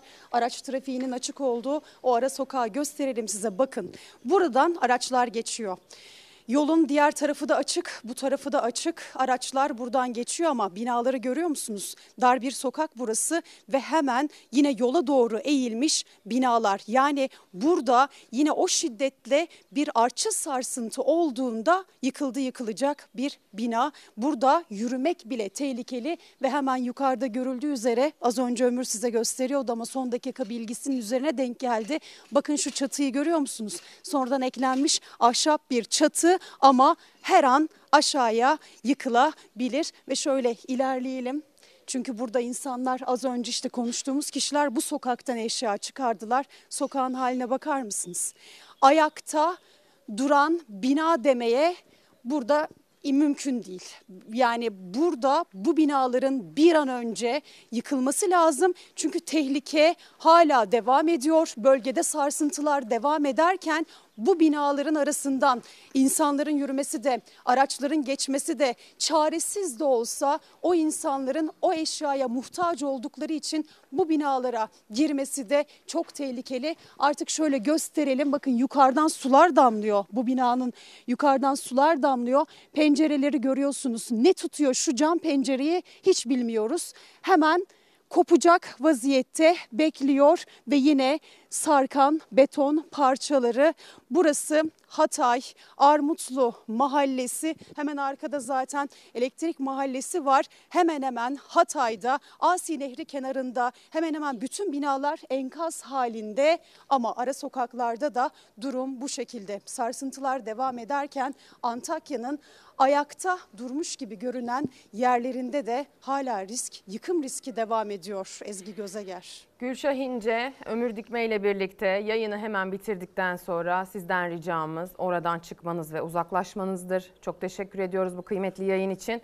e, sizden bilgi almaya devam edeceğiz diyelim. Çok riskli gerçekten orada bulunmak. E, arkadaşlarımız bize gerçekliği tüm çıp, çıplaklığıyla göstermek için oradalar. Dolayısıyla yayını da çok uzatmamak gerekiyor. E, gerçekten zor. Burada biz bütün rejiyle birlikte endişeyle takip ettik Gülşah'la Ömür'ün yaptığı bu kıymetli yayını. Şimdi isterseniz Cumhuriyet Gazetesi'ne bakalım. Cumhuriyet Gazetesi'nden bir detay aktararak bir hikayeye gideceğiz aslına bakarsanız. Cumhuriyet Gazetesi'nin manşetini okuduk. Ee, bir diğer detaya bakalım. O da balyozla alakalı. Bugün önemlidir. Çok konuşulacak bir konu başlığıdır. Balyozda kumpas sürüyor şeklinde sürmanşetten bugün Cumhuriyet veriyor bilgiyi.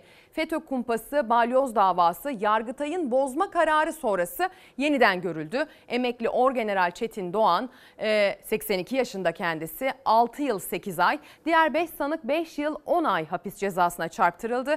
Karar oy çokluğuyla alındı. Çetin Doğan'ın eşi Nilgün Doğan son 13 yılın 7'si hapiste geçti. FETÖ yönetimiyle hukuksuzluk sürüyor. Atatürkçülere yönelik bu nefret ne zaman bitecek diye sormuş gazete bunu detaya aktarmış.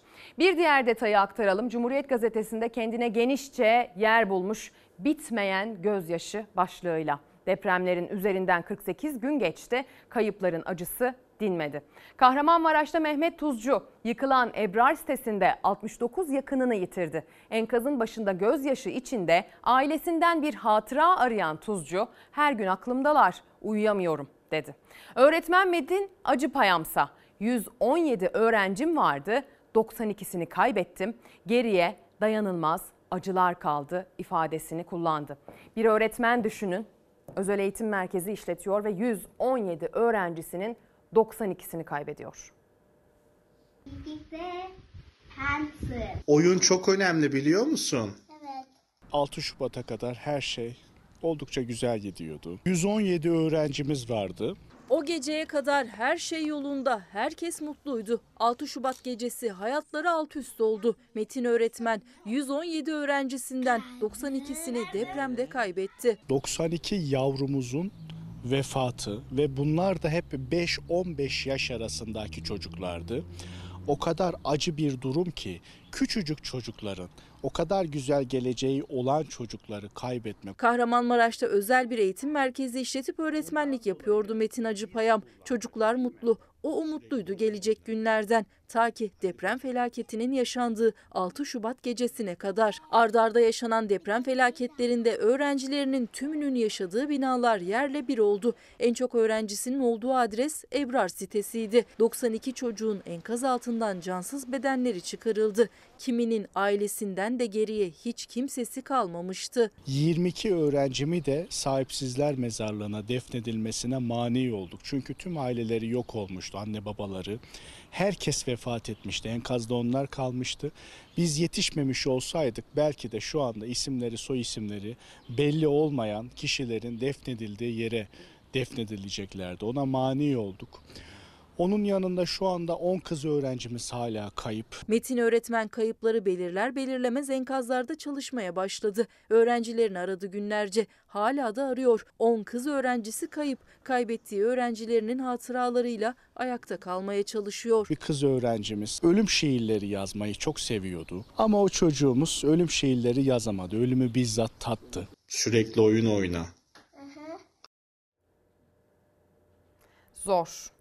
Bölgede e, çocuk olmak ya da anne olmak da bir o kadar zor sevgili izleyenler. Beril Özcan dün bizi Adıyaman'da bir manzarayla e, baş başa bıraktı. O haberi izleyelim sonra Beril'in kendisine soracağız. İki buçuk aylıktı deprem oldu. Yani şu anda dört aylık. Deprem olduğu günden beri hasta. Bebeğim içeride 7 aylık. Çocuklar için de insan tedirginleşiyor. Çadır kent vardı. Oradan da orayı su bastı.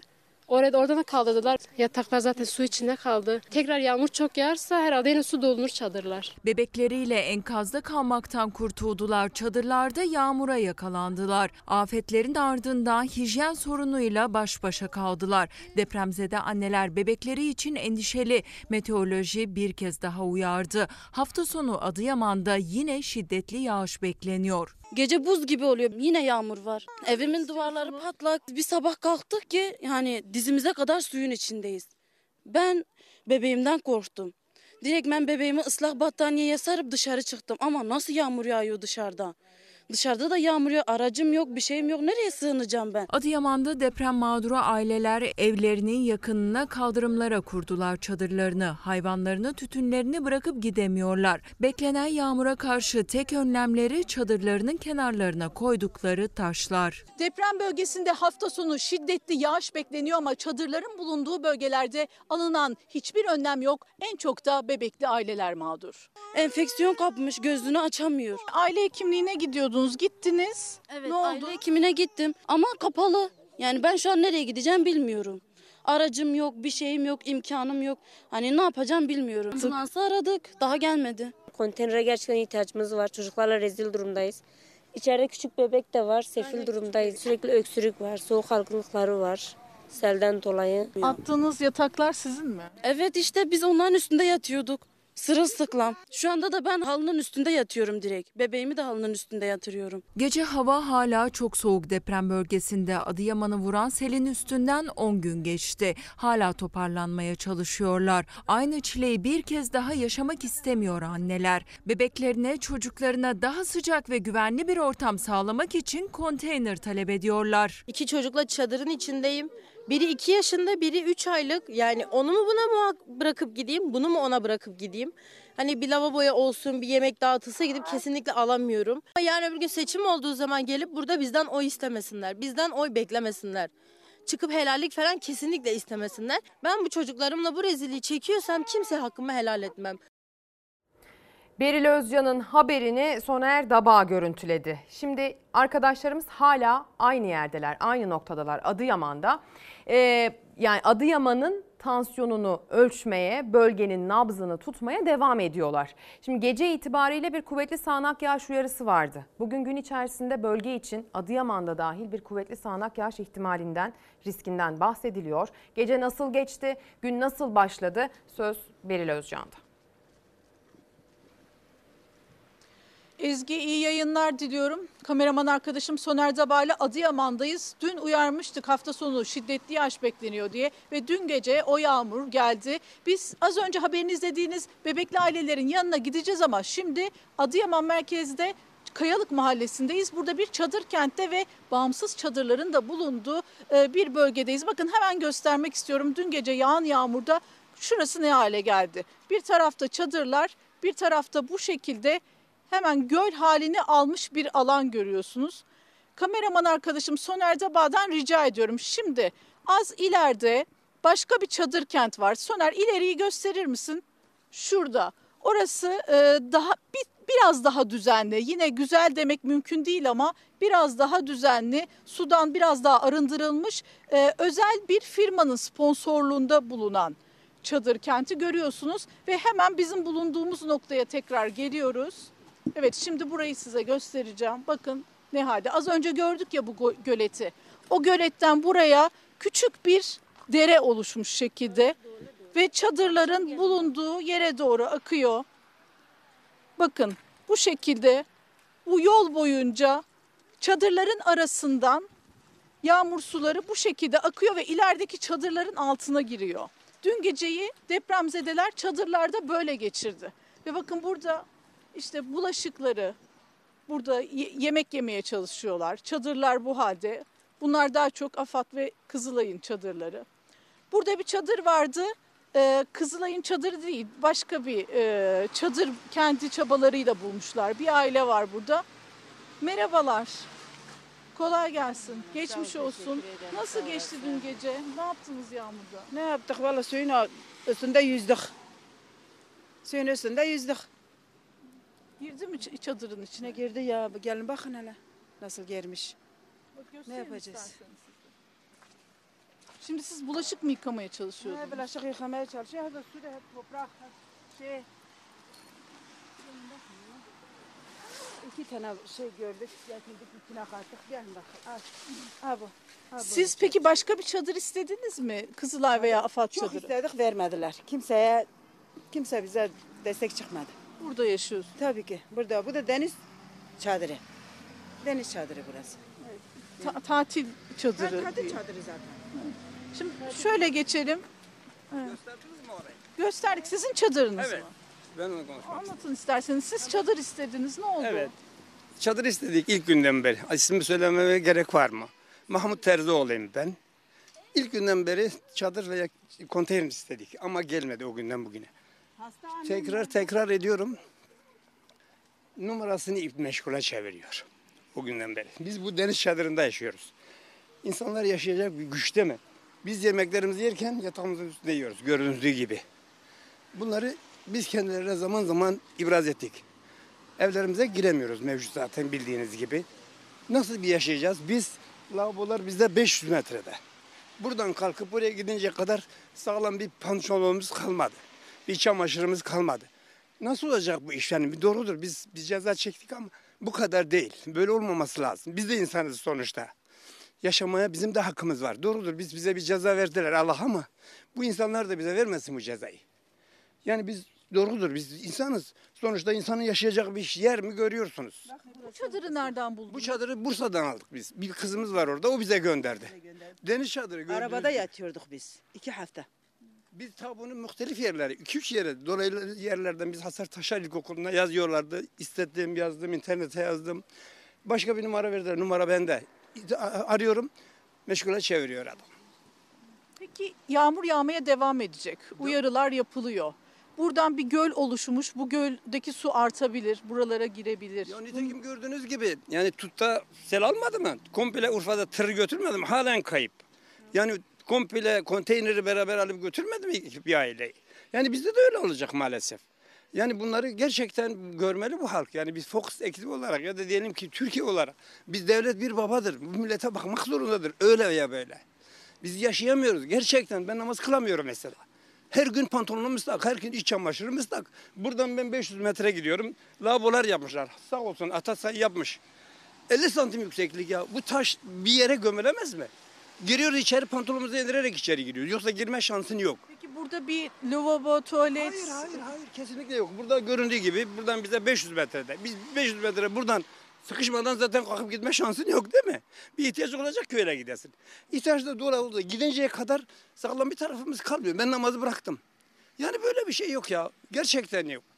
Bunları ibraz eden söyleyin. Eğer söylemeyecekseniz konuşmamıza gerek yok. Gerçekten söyleyeceksiniz bunları. Benim adım Mahmut Terzioğlu. Ben 50 yıldır bu, il- bu ilde yaşıyorum. Böyle bir şey yok. Biz bu yaşımıza kadar böyle bir şey görmedik. Tabii doğrudur. Biz tekrar söylüyorum. Evlerimiz yıkıldı. Öyle veya böyle. Ama devlet bir devlettir ya. Bir Türkiye'dir burası. Mahmut Biz abi. bir çadır istiyoruz, çadır istemiyoruz. Görüyorsunuz gördüğünüz gibi Beril. yataklarımızın üstünde izleyen kalkıyoruz ya. ki hatırı Böyle bir sayılır şey ölçüde de mi? izleyicimiz olur. Herkes Yazın bu içten çizin, yakarışını söyleyin. duydu. Gerçekten zor durumdayız. Herkes bu içten yakarışınızı duydu gerçekten. Ee, çok geçmiş olsun diliyoruz. Teşekkür ediyorum. Tekrar biz e, çadırken... Ha, buyurun. Su yok. Su istiyoruz valla. Üç kere, dört kere, dört gün. Evet, dört gün gittik. Suya gittik, su vermedi. Allah razı olsun bir tane bir geçi getirdi burada. Verdiler iki üç paket aldık biz. Böyle çadırların üzerine kapı numarası ve adınızı soyadınızı yazmışsınız herhalde. Ya ne yapalım yani kime söyleyelim bu derdimizi bilmiyorum. Yani siz ben sizi böyle dört gözle bekliyordum. Keşke Şu an herkes sizi dinledi. Ya çok dinlesin, teşekkür Türkiye ediyoruz. bunu dinlesin. Bunu bir dinlesin ya. Gerçekten yaşamımızı bir dinlesin ya. Gözlerimizi yıkayamıyoruz ya. Vallahi yıkayamıyoruz. Yani bir yemek yiyemiyoruz. Dolu bir yere otur. Nasıl oturursun buraya Allah aşkına söyleyin. Bir insanın yaşayacağı bir yer mi ya? Gösterin bunu. Söyleyin gösterin. Bunu söyleyin yani. Yani hayvan yaşayamaz affedersiniz burada. Biz gece boyu uyumamışız burada. Şu ayakkabımızı çözecek, indirecek bir yerimiz yok ki. Nerede oturalım, nerede kalkalım? Peki şöyle diğer çadır kentlere doğru da bir devam teşekkür edelim. ederim. Gidin Bakalım çadırlara orada giderseniz dediğiniz gibi neler yine var. aynı şey. Yani Ve şimdi su bu vatandaş- şekilde akıyor. Buradan akmaya devam ediyor.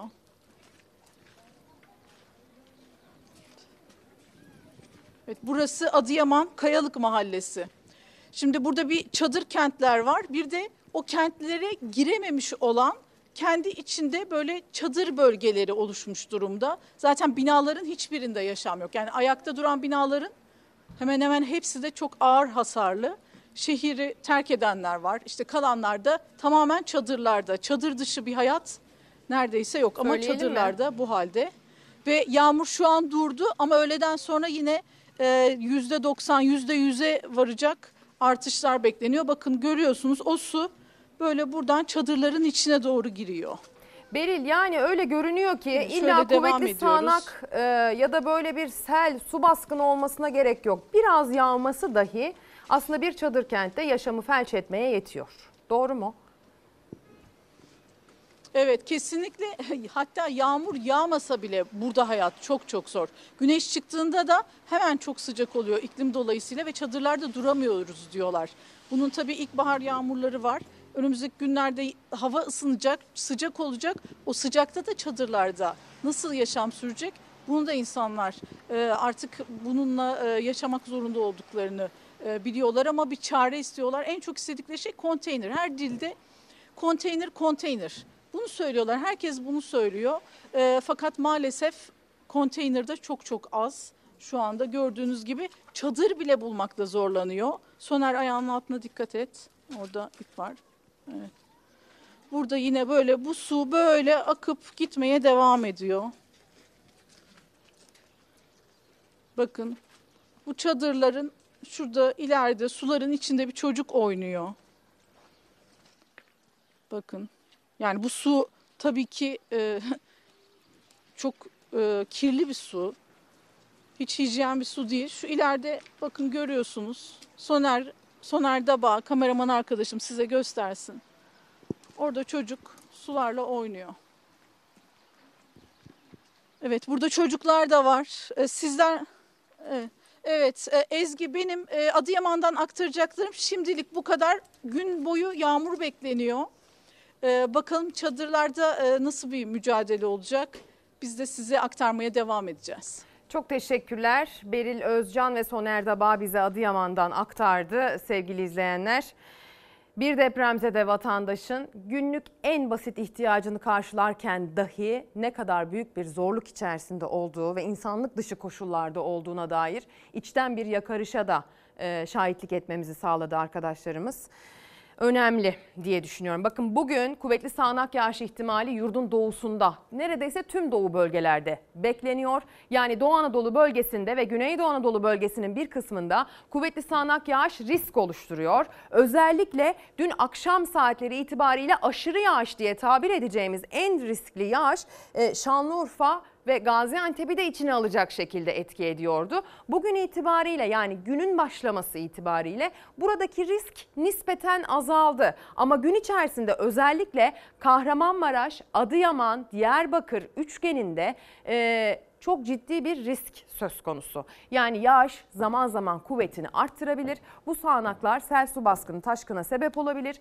İlk açılışta size aktardığımız haberde gece yaşanan ufak çaplı sel ve su baskınlarını size göstermiştik Şanlıurfa'dan. Onlar taze sıcak bilgilerdi. Yine benzer manzaralarla karşılaşmamak için hala tedbir alınabilir. Geç değil. O yüzden biz de bu bilgiyi aktarmış olalım.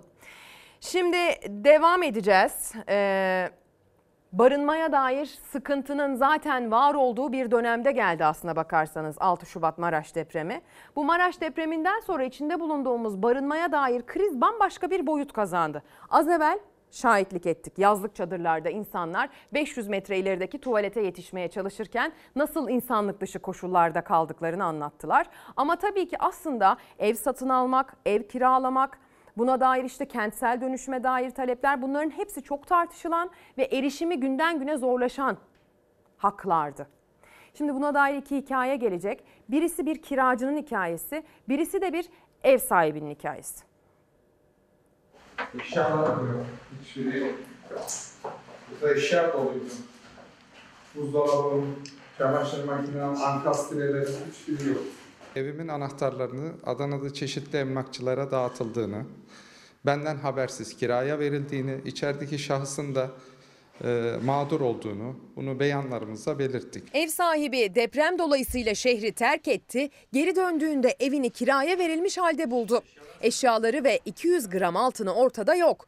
Aynı ilde bir başka adreste bu kez mağdur olan bir kiracı. Ev sahibinin çık baskısıyla ev arıyor ama bütçesine göre bulamıyor. Kaça oturuyorsun? 500 oturuyorum. Peki niye çıkarıyormuş ne diyor? Niye çıkarıyor? Ee, kızım oturacak diyor, oğlum oturacak. Sürekli bahane uyduruyor. Ben okula gidemiyorum. Yani bize ne olur yardım edin. Ev sahibi kiracısının evine eşya getirmeye başladı. Atık kağıt ve plastik toplayarak geçinen kiracı Durak ailesi 500 lira ödedikleri evin bir odasına topladı bütün eşyalarını. İki kızım okul okuyor, okula gönderemiyorum. Her şey toparlı. Yani e, zaten kitapta falan alamıyorum. Adana'da yaşayan Durak ailesi ev arıyor ama bütçesine göre bulamıyor. En iyi ihtimalle bugün ödedikleri kiranın 4 ya da 5 katını ödeyecekler. Kızları Berfin ise bu süreçte okula gidemediği için gözyaşı döküyor. Ev bulamıyorum. E, bulduğum evlerde 30 bin, 40 bin, 50 bin yıllık istiyorlar. Benim de bütçem o kadar yok. Yani durumum yok. Eşim kağıt topluyor, bidon topluyor. Geçinimizi o şekilde geçindiriyoruz. Adana'nın bir başka mahallesinde ise mağdur olan bu kez bir ev sahibi. Yaklaşık bir buçuk iki aydır İstanbul'da olan Ozan Hansoylu geri döndüğünde evinin kapısını açamadı. Çilingirle girince kendi eşyalarının gittiğini, yabancı eşyaların yerleştirildiğini gördü. Hemen suç duyurusunda bulundu. Evi bir başkasına kiralanmıştı. Evinin anahtarı pek çok farklı emlakçıya dağıtılmıştı. Kasa içinde 200 gram altın dahil bütün ev eşyaları kayıp. Deprem dolayısıyla eşyalarım buradaydı. Ee, Adana'ya geldikten sonra taşınacaktım. Maalesef hiçbir eşyam yok. Şu anda otelde kalıyorum. Boşalttık tabii. Televizyon. Hiçbir şeyim yok maalesef. İşte böyle farklı farklı hikayeler sevgili izleyenler. Yani barınmaya dair mağduriyetin çeşitleri bitmek bilmiyor. Hikayeler sıralasanız buradan Fizan'a yol oluyor. Barınma zaten zordu artık daha da zor. Zaten içinde bulunduğumuz bu deprem sürecinin ya da İstanbul için konuşmak gerekirse ya da başka deprem bölgesi iller için konuşmak gerekirse deprem korkusunun bu e, fiyat durumuna, ekonomisine bu kirada satın almada etkisi de bambaşka bir boyut. Şimdi isterseniz içinde bulunduğumuz Ramazan ayına dair bir haberle devam edelim. Hırkayı Şerif uzunca bir aradan sonra yeniden ziyarete açıldı. İnşallah bu dünyada hırkası, hırkasını gördüğümüz gibi öbür dünyada da şefaatine nail olalım diyorum. Çok mutlu oldum. Ne kadar çok vatandaşımız gelirse biz o kadar memnun oluyoruz. Geçen senelerde tabii ki pandemiden dolayı açamadık. İki sene, geçen senede bir son 10 gün açmıştık. Bu sene inşallah hasretimizi gidereceğiz. Hazreti Muhammed'in vasiyetiyle Veysel Karani Hazretlerine hediye edilen Hırka-i Şerif bir kez daha ziyaretçilerle buluştu. Her yıl olduğu gibi yoğun ilgi vardı yine. Hırka-i Şerif'in muhafazasını üstlenen Veysel Karani'nin 59. kuşaktan torunu Barış Samir geçtiğimiz yıllarda pandemi nedeniyle kısa süre açık kalan Hırka-i Şerif'le bu sene hasret giderilebileceğini söyledi. Geçen senelere oranla Hırka Şerif daha uzun süre açık kalacak. Dualarla açtık çok şükür. Ee, Kadir gecesi yine teravih namazından sonra sabaha kadar açık olacak. Ayrıca e, Arife günü ikindi namazından sonra yine dualarla inşallah kapatıyor olacağız. Hırkayı Şerif'in ziyareti açılışı için düzenlenen törene İstanbul Valisi Ali Yerlikaya, Fatih Belediye Başkanı Ergün Turan ve İstanbul Müftüsü Safi Arpaguç da katıldı. Üç senedir görmedim oğlum. Buraya geldim bugün görmek nasip oldu. Allah senelere de görmek nasip etsin. Bugün önemli bir tarih anmadan geçmek olmaz. 25 Mart 2009'da kaybettiğimiz bir isim Muhsin Yazıcıoğlu. Kendisi e, vefatının 14. senesi olmuş olacak bugün itibariyle ve e, pek çok yerde, pek çok bölgede, pek çok evde, pek çok kurumda anılacak. Eski Ülke Ocakları Genel Başkanı, Büyük Birlik Partisi'nin kurucusu ve genel başkanıydı kendisi. Şüpheli bir helikopter kazasında 2009 yılında biliyorsunuz yaşamını kaybetti. Bu bilgiyi de vermiş olalım. Şimdi reklam sonra devam. Tekrar günaydın. Tekrar ekran başına hoş geldiniz sevgili izleyenler. Çalar Saat hafta sonuna kaldığımız yerden devam ediyoruz haberlerimizle diyelim. Biliyorsunuz dün itibariyle en çok konuşulan konu başlıklarından bir tanesi oldu. Emeklilerin taban maaşının 7500 liraya çıkarılmış olması. Yani 7500 liranın altında kalanların maaşı 7500 liraya tamamlanıyor. Ancak ilerleyen dönemde bir zam dönemi geldiğinde mesela yazın 7500 lira üzerinden değil de aslında hak edişleri zaten aldıkları e, bugün itibariyle maaş üzerinden bir zam hesabı yapılacak kendilerine.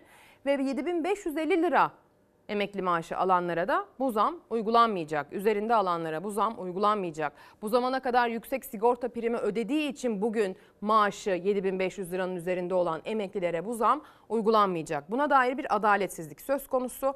Siyaset bu konuyu konuşuyor. Türkiye'de 7500 liranın altında emekli maaşı olmayacak. Yani 7400 lira emekli maaş alanınki de 7500 liraya çıkacak. 5500 lira emekli maaşı alanın maaşı da 7500 liraya çıkacak. 7600 lira emekli maaşı olan veya 7500 lira emekli maaşı olan sıfır zam veriyorsunuz. %36'lık bir düzeltme yapıldı ama o %36'lık artışı bütün emekli maaşlarına yansıtmamız lazım. Bu yaptığımız düzenlemenin karşılığını vatandaştan almamamız için bir manipülasyon yapıyorlar. Biz 7500 lira veriyoruz vatandaştan bunun karşılığını alma meselesi. Bu açık bir rüşvettir. Yani seçim rüşvetidir. En düşük emekli maaşını 5500 liradan 7500 liraya yükselten kanun teklifi meclise geldi ama 7500 liranın 1 lira üstünde emekli maaşı olanlar için düzenleme yok. Çalışma Bakanı enflasyon tahribatı çok yüksek, çalışma tüm emeklileri kapsayacak demişti. Bu yıkıcı, tahrip edici enflasyonun şartlarını ortadan kaldıracak bir düzenlemeyi çalıştım. Sayın Cumhurbaşkanımıza sunacağım alternatif müjde modelleri de 15 milyonu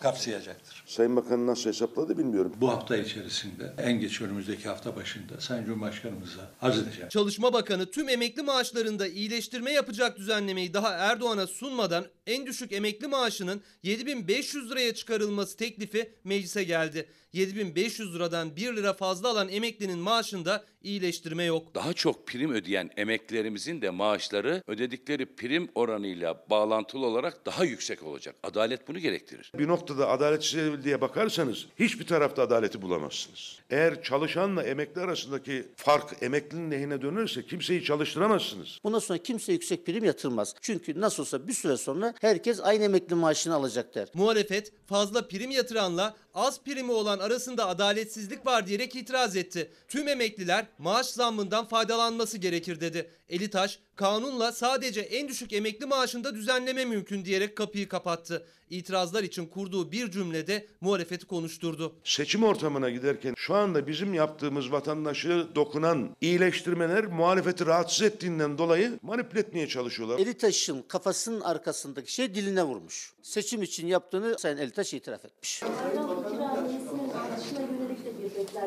Şu anda onunla ilgili bize gelen bir bilgi yok. AK Partili Elitaş bayram ikramiyeleriyle ilgili bir düzenleme olmadığını söyledi. Bir buçuk saat sonra yeni bir açıklama yaptı. Cumhurbaşkanımıza sorduk diyerek kanun teklifine emekli ikramiyesindeki artışın da eklendiğini açıkladı. Sayın Cumhurbaşkanımızla bir görüşme yaptık. Bayram ikramiyelerle ilgili bir tasarrufumuz olup olmayacağını ifade ettik. Bayram ikramiyelerinin ikişer bin lira olması müjdesini kamuoyumuzda paylaşın diye ifade ettiler. En düşük emekli maaşını 7500 liraya, bayram ikramiyesini 2000 liraya çıkaran düzenlemenin önümüzdeki hafta yasalaşması bekleniyor. Muhalefet ise tüm emeklileri kapsayacak bir düzenleme yapılsın diyor. Şimdi bir de seçim gündemine doğru bakacağız. Sonrasında da Ozan Gündoğdu ile birlikte konuyu yorumlayacağız sevgili izleyenler. Biliyorsunuz 14 Mayıs'ta artık seçim gerçekleştirecek ve Cumhurbaşkanlığı seçiminde ittifaklar kim hangi ittifaka dahil oldu tartışmalarıyla paralel giden bir başka süreç var. Bağımsız Cumhurbaşkanlığı adayları e, imza toplamaya gayret ediyorlar. Muharrem İnce ee, yeniden Refah Partisi'nin Cumhur İttifakı'na katılımı ve aslında e, genel başkanın bu anlamda adaylıktan çekilmesi en çok konuşulan konulardı. Bakın siyaset bununla ilgili ne söylüyor? Biz bu kampanyayı 30'un üzerinde bir oyla tamamlayacağız. Seçim ikinci tura kalacak. İkinci turda da %60'ın üzerinde bir oyla Cumhurbaşkanı seçileceğim. İmza sürecinde 3. günde bitmek üzere ve 11 adayın yalnızca ikisi gerekli 100 bin imzanın yarısını aşabildi. İmzalar için son gün 27 Mart. Son günü beklemeyin. İmza için bugün harekete geçmek zorundayız. Seçmenler tarafından aday gösterilmeleri için yüzer bin imzaya ihtiyacı olan hiçbir isim 3. günde de yeterli imza sayısına ulaşamadı. Vatan Partisi yükleniyoruz, başlıyoruz. Bizim için 100 bin imza toplamak yapılabilecek örgütümüz var. Orada bir problemimiz yok. Vatan Partisi Genel Başkanı Doğu Perinçek bizim için 100 bin imza sorun değil dedi. Ama 3 günde topladığı imza 15 bini bulmadı. 3 günde 643 imza toplayan Ahmet Özal da akrabalarına çağrı yaptı. Kardeşlerim amcaoğulları, beyleri. İçinizden başbakan çıkardınız, cumhurbaşkanı çıkardınız. Ben de içinizden biri Ahmet Özal olarak cumhurbaşkanı adayım, bağımsız ve tarafsız olarak. İmzalarınızla desteğinizi bekliyorum. Tam anlamıyla imza sürecinden memnunuz diyemem. Ata İttifakı'nın adayı Sinan Oğan'a verilen imza sayısı 30 bini geçti. İlk turda %30, ikinci turda %60 oy alacağım diyerek iddialı olan Muharrem İnce'nin 3 günde ulaştığı imza sayısı 70 binin üzerinde. O da 100 bin imzayı henüz yakalayamadı. Millet İttifakı'nın adayı Kemal Kılıçdaroğlu İnce ile görüşeceğini açıkladı. Ben siyasi partileri ziyaret ediyorum. Elbette Memleket Partisi'ni de ziyaret edeceğim. Kemal Bey benimle görüşmek isterse elbette görüşürüm. Kendisi benim eski genel başkanım ve abimdir. Söyleyeceklerini dinlerim. Sayın İnce evet yani sonuçta bir partidir. Ben bütün partilere saygı duyarım. Karar, e, takdir kendisine aittir. Bizim amacımız birinci turda Millet İttifakı olarak e, kazanmak. Kemal Kılıçdaroğlu seçimin ilk turda muhalefetin zaferiyle bitmesi gerektiğini söyledi. Bitecek dedi. Sözleri İnce'ye mesaj gibiydi. Birinci turda biter benim kanaatim. Vatandaş değişimden yana. Siyaset dediğiniz kavga aracı değil bizim amacımız. E, Türkiye'yi ikinci bir seçimle yormamak. Bir saati bile kaybetmek istemiyoruz. Bu süreçte bütün adaylarla olduğu gibi Kemal Kılıçdaroğlu'yla da görüşeceğim. Görüşecek olmam adaylığımı pazarlık konusu yapacağım anlamına gelmez. Allah'ın izniyle planladığımız şekilde ve sürede imzalarımızı toplayıp yolumuza devam edeceğiz. Muharrem İnce 100 bin imza toplamaya çalışırken adaylıktan geri adım atmayacağının da mesajını verdi. Gözler Kılıçdaroğlu ile yapacağı görüşmeye çevrildi. Seçime bugün itibariyle 50 gün kaldı. Ee, siyaset ve seçim gündemi maalesef en çok konuştuğumuz konu başlığı haline geldi. İçinde bulunduğumuz bu deprem felaketi döneminde dahi. Şimdi stüdyoda arkadaşım Ozan Gündoğdu var. Fox Haber ekonomi ve siyaset yorumcusu. Kendisiyle aslında bu kayıkçı kavgası diyebileceğim süreci konuşmak niyetindeyiz. Özellikle de e, Muharrem İnce'nin son durumuyla başlamak isterim. Yaptığı açıklamaları nasıl okuduğunu merak ediyorum. E şimdi Muharrem İnce anladığım kadarıyla 6 Şubat'tan sonra siyasette bunu burada daha önce de söyledik. E, müzik değişti, dans da değişecek demiştik. 6 Şubat'tan sonra yeniden konumlanmaya başlamıştı siyasetçiler. Özellikle Meral Akşener'in Millet İttifakı'nda yarattığı krizden ardından ya da tam tersini söyleyelim. Millet İttifakı'nın Meral Akşener'de yarattığı krizin ardından Muharrem İnce'ye dönük ilgi artmıştı.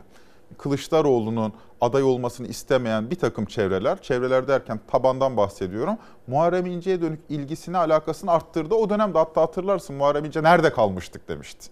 Yani Meral Akşener masadan kalkar kalkmaz. Aslında Muharrem İnce'nin pozisyonu Millet İttifakı'nın başarısızlığı üzerine kurgulanmış bir politik pozisyondu. Yani Millet İttifakı başarısız olacak ve ben işte burada bir şey çıkacak. Buradan bu başka iktidardan da bu muhalefetten evet, de kurtulacağız. kurtulacağız. Vesaire. Ama Meral Akşener tekrar masaya oturduktan sonra Millet İttifakı'nın kazanma ihtimali Erdoğan'ın da üzerine çıktıktan sonra Muharrem İnce'ye dönük bir tepki oluşmaya başladı. Ya dedi kardeşim gerek yok. Bak zaten saflaşma belli gibi bir kamuoyu tepkisi var. Ama bir yandan da e, Muharrem İnce de taraftarları hayır bizim adayımız 30 alacak 60 olacak vesaire diye bir kayıkçı kavgası senin dediğin gibi bir yaşandı. Herkesin gözü kulağı şeydeydi bu imza toplama sürecindeydi. Beklenti o ki, beklenti oydu ki sosyal medyada özellikle gençlerin ilgisini çeken, ilgisini toplayan Muharrem İnce'nin birkaç saat içinde tıpkı daha imzayı. önce, tıpkı 2018'de Meral Akşener'de olduğu gibi birkaç saat içinde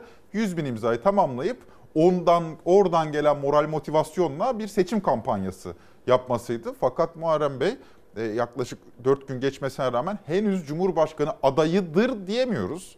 E, bir de şu var tabii. Şimdi ilk gün 28 bin sonra düşüyor giderek. Yani neden düşüyor? Çünkü en istekli e, seçmenler ilk gün, ilk gidiyor. gün gidiyor. İkinci günde gidiyor. Hadi ilk gün işi olanlar işi olan.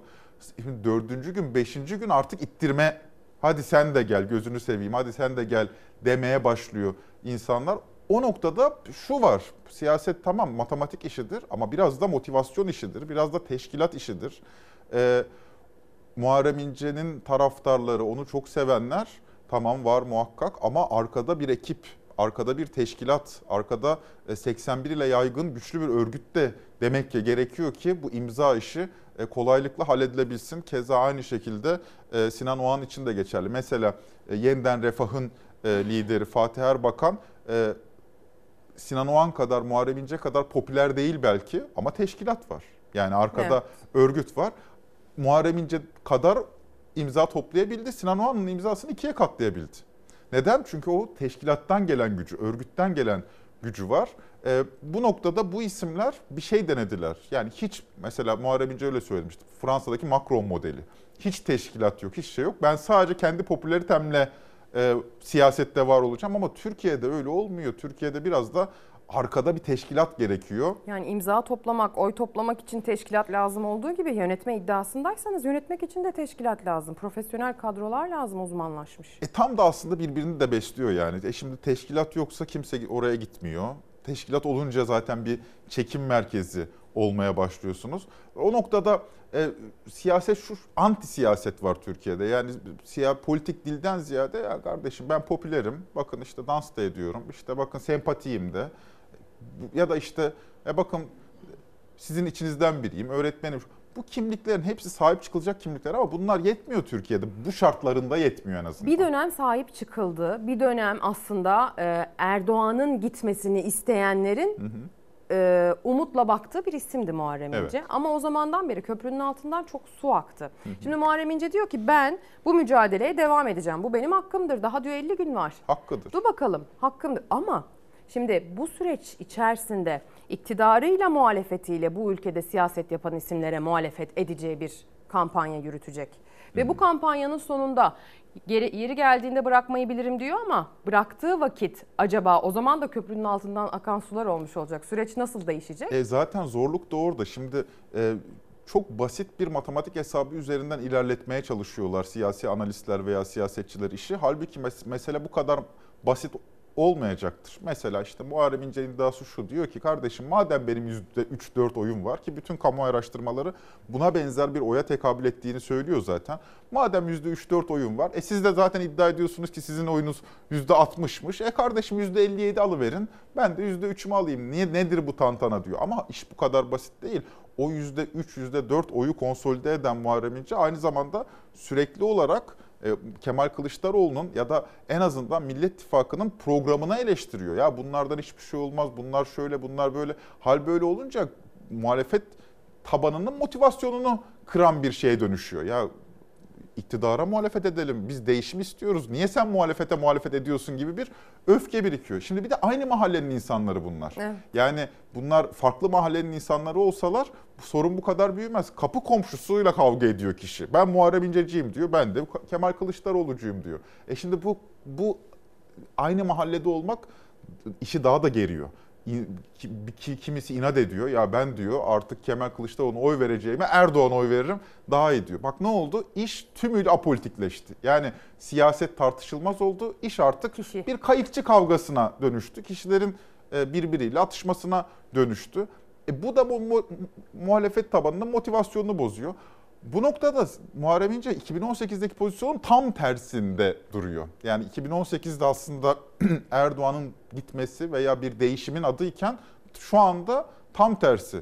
Değişimin en- önünde bir engel, değişimin önünde bir takoz pozisyonuna gelmiş oluyor. Yani şimdi muhalif cepheye baktığınız zaman altılı masa veya diğer ittifaklar, diğer partiler hiç fark etmeksizin e, muhalefet siyasetinin yelkenini dolduran rüzgar aynı rüzgar. Erdoğan'ın ya bir değişim rüzgarı aslında. Ama şimdi artık o rüzgara e, karşı duruş sergilemiş oluyor galiba Muharrem İnce bu davranışıyla. Et, şu tam bir motivasyon kırıcı. Yani şeydeki rüzgarı önündeki engel. Ee, şey olacağını zannetmiyorum ama ben. Yani Muharrem İnce e, günün sonunda Erdoğan'ın değişmesini isteyen cephenin bir parçasıdır. Yani onun ya çünkü Türkiye'de artık 3. yol tartışmaları vesaire yapılıyor. Ben bunlara inanmıyorum yani. 3. yol tartışmalarını 3 yıl önce, 4 yıl önce başlatırdınız. Bugüne kadar gelirdiniz ve bugün sağlıklı bir 3. blok ortaya çıkardı. Yani seçimden 50 gün önce biz de 3. yolcuyuz diyerek yola çıktığınız zaman imza bile toplayamıyorsunuz gördüğünüz üzere. Yani siyaset bir hazırlık işi. E şimdi bu tabloda Türkiye'de 3 yol yok. Türkiye'de artık 2 yol var. İki yol içerisinde iki yol rüzgar topluyor şu anda. İki yol kendisine enerji topluyor. Bunların dışındayım ben diyenler %1, %2, %3 oy alarak bir siyasi rant elde edebilirler. Bunda da siyaset böyle bir şey zaten. Ama günün sonunda sonuç belirleyemiyor. Yani Evet. sonucu belirleyecek olan ya Kılıçdaroğlu ya Erdoğan olacak. Kimin Cumhurbaşkanı, 13. Cumhurbaşkanı olacağı da bu iki isimden bir tanesi. Ya Erdoğan 13. Cumhurbaşkanı olacak ya Kemal Kılıçdaroğlu. Bu arkada gördüğümüz isimlerin hiçbiri 13. Cumhurbaşkanı olmayacaklar. O halde e, o halde bu isimler ne yapacaklar? Bu isimler sonucu etkileyecekler. Şimdi bu isimler sonucu ne yönde etkileyecekler? Muharrem İnce'nin sonucu Erdoğan lehine etkileme Riski var. riski var. Bu riski muhalefet göze açısından. alıyorum diyor. Bu riski de ben göze alıyorum diyor. E, muhalefet muhalif insanlar da diyorlar ki kardeşim bu riskin göze alınacağı zaman mı? Sen bunu 10 yıl önce al, 10 yıl sonra al ama çok kritik bir seçime gidiyoruz. 2023 seçimleri için tamam hatta çoğu insanın duygusu da şu olabilir. Ya tamam kardeşim haklısın, haklısın tamam sana çok ayıp edildi, e, şey yapıldı, siyaseten yanlış yapıldı sana. Ama hepimiz hep çeşitli yanlışlar yapılıyor gündelik hayat içinde. Bu egonun peşine düşmenin anlamı anlamı var mı? Duygusunda insanlar gözlediğim en azından yani muhalif seçmende gözlediğim bu duygu var. E bu duygu belli bir yerde de rasyonelite kazanıyor. E, haklılar insanlar. Şimdi niye böyle bir rüzgar yakalanmışken iki blokta da rüzgar varken şey yapıyorsun ki? Mesela Fatih Erbakan'ın çıkışıyla beraber Muharrem İnce'ye dönük e, eleştirinin tonu daha da artıyor. E bak onlar bir araya geldi. E sen niye hala o taraftasın gibi bir sonuç ortaya çıkıyor. Ben de ona gelmek. Heh, lütfen Yani günün, günün sonunda tablo şu. Ya Erdoğan'ın karşısında iki CHP'li adayın yarışma ihtimali var. Şimdi bunu tarihetten, gelecekten tarihe baktığımız zaman görüntü çok tuhaf yani. Şimdi Evet. Bu ko- 21 yıllık Erdoğan iktidarının karşısında iki CHP'li aday. Ya biri Muharrem İnce, biri Kemal Kılıçdaroğlu. Bunu ya tarihi açıklayamazsınız yani. Evet. Riski göze alıyorum diyor Muharrem İnce. Nasıl olacak bilinmez ama belki de bir takım kararsız seçmeni hani o mahallenin kararsızı bu mahallenin kararsızı fark etmeksizin belki de bu süreçte sonunda bırakacak bile olsa belki kötü etkileyecek. Evet. Ee, istemediği kendisinin istemediği şekilde etkileme riski var daha doğrusu Tabii yani. öyle bir hale geldi ki tabii şu da var. Muharrem İnce bugün çekilse ben adaylık yarışından çekiliyorum dedikten sonra evine geçip otursa kendi seçmenlerinin ne yapacağı belli değil. Çünkü öyle bir hale geldi ki bakın az şey değil ya hafızamızı tazeleyelim. 6 Mart'ta Millet İttifakı'nın adayının Kılıçdaroğlu olduğu anlaşıldı ama 6 Mart'tan bir sene önceden beri Kılıçdaroğlu'na dönük bir nefret kampanyası da vardı aslında. Evet. O nefret kampanyasının etkilediği toplumsal kesimlerin oyuna talip Muharrem İnce. Yani Muharrem İnce aslında Kemal Kılıçdaroğlu'nun bir antitezi. Şimdi hal böyleyken ben yarıştan çekiliyorum deyince bu insanlar uzun zamandır Kemal Kılıçdaroğlu nefretiyle tahrik edilmiş bu insanlar, bir siyasi kampanyanın neticesinde tahrik edilmiş bu insanlar günün sonunda ya sandığa gitmeyebilir ya da Erdoğan'a oy verebilir. Dolayısıyla Muharrem İnce bu saatten sonra Erdoğan'ın gidişinde pay sahibi olacaksa sadece çekilmesi yetmez. Çekilip bunun ardından ciddi bir kampanyaya başlaması. Destek vermesi. E, tabii destek vermesi de gerekir Kemal Kılıçdaroğlu'na. Yani şöyle dese bunun kimseye faydası olacağını zannetmiyorum. Tamam tamam istediğiniz oldu alın. Ben yarıştan çekiliyorum artık da oynamıyorum dese gitse Muharrem İnce taraftarlarının gönlü kırılır. Ne yapacakları belli olmaz. O yüzden Muharrem Bey'in hani Erdoğan'ın gidişine destek atmak gibi bir misyonu varsa eğer ki öyle söylüyor. Muharrem Bey'in adaylıktan çekildikten sonra açıktan da seçmenlerini ikna etmesi, Erdoğan'a Erdoğan'ın karşısındaki bloğa oy vermesine ikna etmesi gerekiyor bana kalırsa. Peki Cumhur İttifakı'nın son tablosuyla ilgili ne düşünüyorsun? Orada çok tuhaf bir şey var. Şimdi 5 parti. 5 partiyi sırayla sayalım. MHP, AKP, Büyük Birlik Partisi, Yeniden Refah Partisi, Hüdapar. Dışarıdan. Şimdi bunların hepsini bir araya getirdiğiniz zaman tablo bunlar ve bunların hepsinin genel başkanları da siyaset hayatlarına 70'li yıllarda başlamış e, insanlar. 70'li yılların tablosuyla Türkiye bakalım bu tabloya. Aşırı sağ bir koalisyon söz konusu. Uç sağ bir koalisyon söz konusu. Ya yani o kadar ki hatta bu 5 koalis 5 partinin solunda kalıyor MHP. Şimdi bu kadar radikal bir sağ koalisyonun karşısında hem sağı hem merkezi hem solu kapsamaya çalışan bir Millet İttifakı var. Mesela işte dün Temel Karamollaoğlu'yla Kılıçdaroğlu'nun e, Paylaşımı. paylaşımları Sabah bir- izlettik birbirlerine jest yapan paylaşımları Türkiye siyasetinin en soluyla en sol demeyeyim en sağıyla merkez solu arasındaki bir bütünlük. Onun yanında bir de tip var. Yani en soldan en sağa kadar bir birliktelik hayal ediyor Millet İttifakı. Buna karşı Cumhur İttifakı gerçekten siyasetinin ağırlık merkezi çok sağda konumlandı. Ne mahsuru var?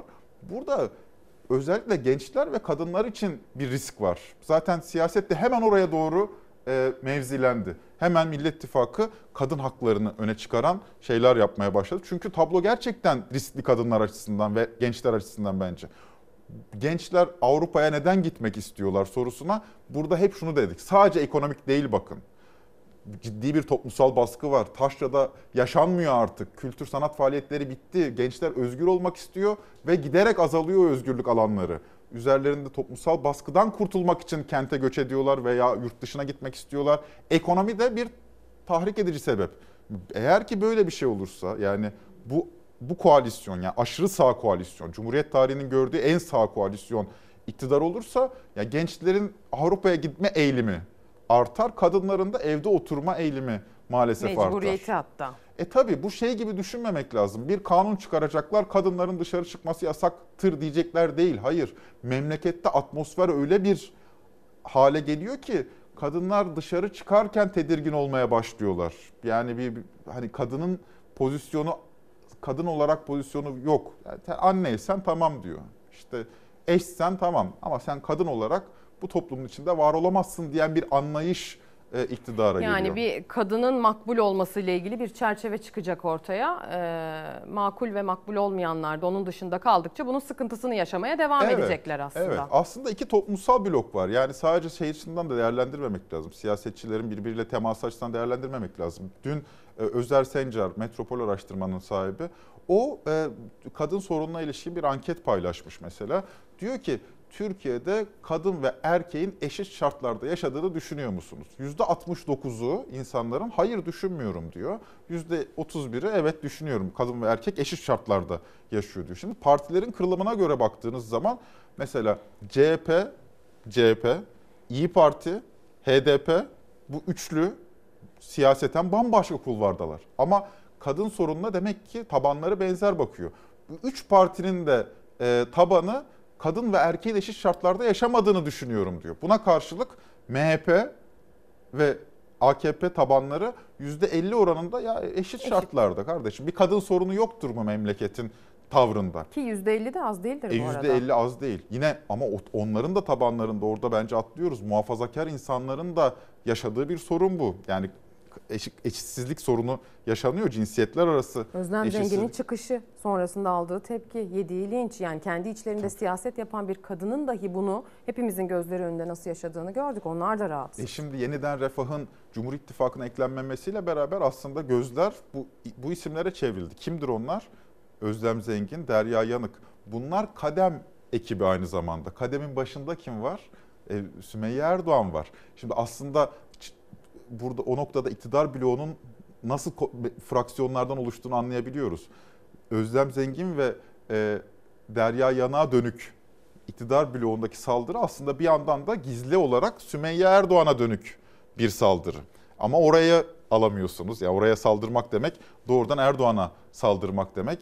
E, onlar da güçlerini oradan alıyorlar. Kadem grubundan alıyor. Bunun karşısında ama pozisyonlananlar da var. Yani Kadem'in karşısında pozisyonlanıyor. Orada da cemaatler, tarikatlar devreye giriyor. Problem şu, %50 artı biri getirdiğiniz zaman siz, e tam gözümüz önünde görüyoruz aslında. Radikal uçlar anlamlılaşıyor ve merkeze çekiliyor radikal uçlar. Çünkü pazarlık gücü artıyor. Ahmet Bey mesela, Ahmet Özal neden Cumhurbaşkanı adayı olmak istiyor? E çünkü velev ki oldu, Cumhurbaşkanı olacağını hayal etmiyor belki. Ama eğer ki yüzde biri tutarsam, binde biri tutarsam ben de bu pazarlık masasından bir şey alabilirim diyebiliyor. Şimdi bu tabloda Allah aşkına e, cemaatler, tarikatlar çok daha güçlü değil mi şu anda? Çünkü onunla pazarlık için neler veriyorsunuz şimdi? Peki sence e, yeniden Refah Partisi ile pazarlık masasında en çok öne çıkan şey 62-84 oldu ama hı hı. başka orada detaylar var mı sence? 60 ya orada o noktada e, iki şey e, korkunun üzerine bina ediliyor bu şey. Daha önce e, Cumhur İttifakı'nı oluşturan partiler MHP, Büyük Birlik Partisi ve AKP'ydi. Bunlar diyorlardı ki bizim kardeşim biz zaten 15 Temmuz'da bir araya geldik. Bizimki zaten bir gönül birlikteliğidir şu. Ama Hüdapar ve Yeniden Refah'ta öyle değil. Onlar pazarlık yapıyorlar. Yani başka bir koalisyon var orada. Artık bir koalisyon görüntüsü var. Protokolü var. Bakın biz bunu istiyoruz. Tamam bunu veririz ama şunu vermeyiz gibi bir pazarlık var.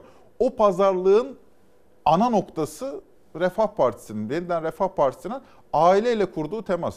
Şimdi bu kadar sağdan kurulunca koalisyon şeye doğru Millet İttifakı'na doğru iki yerden eleştiri yapıyorsunuz. Bir diyorsunuz ki siz vatan hainısınız, vatansızsınız.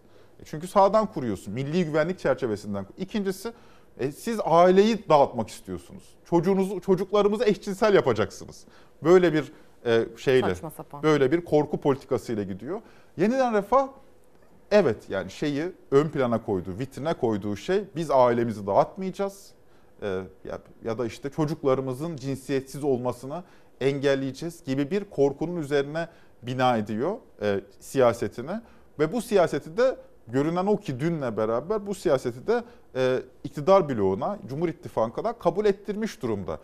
Hal böyle olunca o yüzden işte Özlem Zengin ve Derya Yanık e, gözler oraya. Çünkü onlar ne yapacaklar? Onlar yeniden vekil olabilecekler mi mesela? Ya da vekil adayı olacaklar mı? Keza işte Yavuz Aralioğlu'nda da benzer bir Hemen e, görelim. durum söz konusu. Vekil adayı olacaklar mı dedik. İyi Parti'den ağır toplardan bir tanesi olan Yavuz Ağar Alioğlu bir e, tweetler serisi, sosyal medya paylaşımı yaptı. Bu zamana kadar kendini nasıl açıkladığını aslında ilk 3 tweette özetledi. Sonra son olarak mecliste düzenlediği basın toplantısıyla itirazlarımı ve şerhlerimi e, ilkeli siyaset ve şahsiyetimize borcumuzun bir gereği olarak milletimle paylaştım. Malum ve haklı itirazlarım sebebiyle de partimize 28. dönem milletvekili adaylık müracaatında bulunmadım dedi. İrademi beyan ettim. İradem nettir ve zamanla anlaşılacaktır. Parti teşkilatımızın hissiyatıysa bilinsin, duyulsun istiyorum. Gelen telefonlardan anlıyorum ki kızgın, kırgın, üzgün, hırpalanmış ve kahırlı bir şekilde oy verilecek. Ben kendi adıma bu vebale ortak olmayacağım dedi. Yavuz Ağralioğlu aslında e, malum ve haklı itirazlarım sebebiyle 28. dönem milletvekili adaylığına başvuru yapmadım, müracaat etmedim şeklinde bir çıkış yaptı.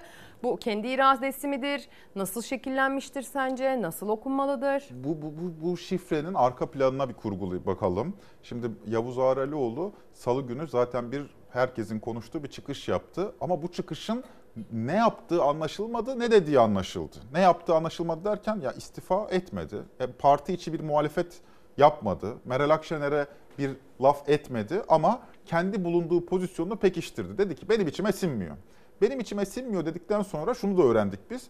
Meral Hanım'a Meral Hanım'a da haber vermiş. Yani ben böyle bir konuşma yapacağım. Evet. izin istememiş. Ha, yapabilir miyim dememiş. Onun, onun icazetiyle olmamış ama haberdar da edilmiş İyi Parti Genel Başkanı. Şimdi bu pozisyondan sonra Yavuz Bey'e şu düşüyor tabii doğal olarak. Ben kardeşim diyor. İktidar değiştikten sonra ben bu iktidarın muhalefeti olacağım. Fakat sen bu iktidarın parçasısın İyi Parti'ye diyor. Bu haliyle o zaman beni milletvekili adayı yapıp yapmamak senin iradendir. Çünkü ben konumumu belirliyorum. Ben 14 Mayıs'tan sonra bu iktidarın muhalefetiyim diyor Yavuz Ağrelioğlu. E şimdi o noktada Akşener'e bir karar düşüyor. Eğer ki Yavuz Ağrelioğlu'nu yeniden milletvekili yapacaksa eğer e bu İyi Parti'nin aslında muhalefet bloğuna, yeni iktidarın muhalefet bloğuna ekleyeceği bir sandalye anlamına geliyor. Bu sandalyeyi ekleyecek miydi, eklemeyecek miydi? Eklemesi halinde İyi Parti için şu konuşulacaktı. Acaba İyi Parti'de mi muhalefet bloğunda olacak? Yeni iktidarın muhalefet bloğunda olacak? E, böyle olmadı anlaşıldı. Akşener aslında e, Yavuz Bey'e adaylık teklifi etmeyerek, gel milletvekili adayı ol demeyerek, demeyerek. aslında Yavuz Bey'in, Yavuz Ağrelioğlu'nun pozisyonunu onaylamadığını deklare etmiş oldu. Ama bunu siyaseten yapılmış oldu. Yani bir açıklama, sembollerle yapılmış oldu. Bu noktada ben e, Yavuz Ağrelioğlu'nun seçimden önce değil, seçimden önce değil ama seçimden sonra, seçimden sonra ne olacağı belli olmaz ama seçimden sonra Cumhur İttifakı bloğunda mesela eski partisi Büyük Birlik Partisi ile belki temaslanabileceğine, e, siyasetinde de ne getireceği belli olmaz ama artık e, Millet İttifakı'nın bir parçası olmayacağını düşünüyorum. Öngörüyorsun. Bu bir öngörü tabii. Evet, teşekkür ediyoruz. Ben Ozan teşekkür Gündoğdu, ederim. Fox Haber siyaset ve ekonomi yorumcusu her cumartesi olduğu gibi bize yine katkılarını sundu. Ben Ozan'ı uğurlarken sizi bir iddiayla baş başa bırakmak istiyorum. Şimdi deprem bölgesine giden yardımları aslında burada farklı farklı haber başlıkları altında defalarca ekrana taşıdık. Bir kısmının hala depolarda beklediği, bir kısmının e, aslında e, gerekli organizasyonlar yapılamadığı için ihtiyaç sahibine ulaştırılamadığı da farklı farklı vesilelerle bu ekrana taşındı. Haber medyasında kendine yer buldu. Yine benzer bir iddia var. Kahramanmaraş, Elbistan'dan gelen bir görüntü. Bakalım siz ne diyeceksiniz? Biz depremzede olduğumuzu unutuyorlar herhalde. Dilenci sanıyorlar bunların tekleri yok. Bakın özenle hazırladık demişlerdi oysa ki. Bunlar bizim için geldi ama kepçelerle buralara yığdılar. İnsanlar yani kendine uygununu bulmaya çalışacaklar buradan. Deprem bölgesi Kahramanmaraş Elbistan'dan görüntü. Depremzedeler için bölgeye gönderilen kıyafetler gelişi güzel bir depoya kaldırılmış. Ne bir istif var ne de bir düzen. Ayakkabının biri varsa diğeri yok. Giysilerin çoğu oradan oraya atılmaktan yıpranmış ve kirlenmiş durumda. Gelip almak isteyen ihtiyaç sahibi depremzede ise iddiaya göre hayır yanıtıyla karşılaşıyor. Yani bu nasıl yardım, bu nasıl eee, bürokrata takılma bilmiyorum. Çok kötü günler geçirdik. Bir de bunlarla uğraşıyor millet. Görsün istedim halk. Halk görsün istedim. Her şey böyle. Gıdada böyle. Kepçelerle geliyor. Kürüyorlar. Çamurlarda. Eee, insanlara hiç böyle faydalı olmuyorlar. Zaten psikolojimiz tamamen bitik. Şimdi bunun tekini mesela nerede bulacak? Yani bunu göstermek istedim. İçler acısı. Deprem bölgesine gönderilen yardımların bir kısmı çadırda, konteynerde kalan depremzedelere ulaştı belki. Ama bir kısmı ise organizasyon eksikliği nedeniyle işte böyle yığınlar halinde depolara kaldırıldı iddialara göre. Kahramanmaraş'ın Elbistan ilçesinden bir depremzede sanayi sitesindeki o depolardan birini görüntüledi. İçeri girip kıyafet almak istediğinde iddiasına göre yetkililerden hayır yanıtı aldı. Evet Kahramanmaraş Elbistan'dan bu videoyu çekiyorum. Bu camın kenarından. Gıda da böyle, her şey böyle. Peki bizim bu büyüklerimiz nerede? Bunlarla niçin ilgilenmiyorlar? Bir başka iddia ise o kıyafetlerin geri dönüşüm için fabrikalara satıldığı yönünde. Zaten ilk dört gün bizi ölüme terk ettiler. Bir su bile vermediler. Bir anons geçip yanınızdayız bile demediler Elbistan halkına. Elbistan'ın daha bu yani gösterdiğim bir tek deposu bu. Hiçbir şeyden faydalanamadı. Ha şöyle faydalandılar. Tırlar önce e, mahallelere girdi. Onlar verdiyse verdi vatandaşlar. Ancak Elbistan'da depremzedelerin kıyafet ihtiyacını karşılayabileceği bir çarşıda yok şu anda. Birkaç market açık sadece. Resmen bizi kaderimizle baş başa bıraktılar. İşte deprem yardımlarının nasıl değerlendirildiğine dair bir iddia sevgili izleyenler. Arkamdaysa depreme e, dair yardım yapmak isteyenler için bir organizasyonun e, afişi var. Deprem dayanışma e, pazarı Kadıköy'de bugün yine kurulacak. Geçtiğimiz hafta sonu da yine aynı şekilde Kadıköy Belediyesi'nin bahçesinde Hasanpaşa'da 11-18 saatleri arasında bölgenin e, üreticilerinin, bölgenin depremzede e, üreticilerin ürettiklerinin satıldığı bir pazar kurulmuştu. Ciddi de bir rağbet gerçekleştirmişti e, yardım etmek isteyenler. Bakalım bugün nasıl gerçekleşecek? Bunun da bilgisini, duyurusunu yapmış olalım. Geçtiğimiz hafta ortasında TÜİK bir rapor açıkladı. Çocukların durumuna dair. Özellikle çocukların ne yediği, neyle beslendiği ile ilgili kısım herkesi dehşete düşürdü. Gün içerisinde çocukların %62'sinin ekmek ve makarna yediği ancak et, balık, tavuk gibi gıdalara sadece %10'unun 12'sinin ulaşabildiğine dair bir çarpıcı sonuç çıkmıştı o rapordan. Bakın şimdi o rapora dair bir tepki. 21 yıllık iktidarın en kötü Ramazan ayıyla karşı karşıyayız maalesef. Bugün TÜİK'in yani Recep Tayyip Erdoğan'a aklama bir kurumu haline gelmiş olan TÜİK'in verilerinde bile yoksulluk ve özellikle çocukların yoksulluğu apaçık ortaya çıktı ve itiraf edildi. Bugün bu ülkede çocukların %87.3'ü et yiyemiyor. %60'tan fazlası 6 ay ve üzeri çocuk sadece ekmek ve makarna yiyor. Et yiyebilen çocuk sayısı %12'ler civarında.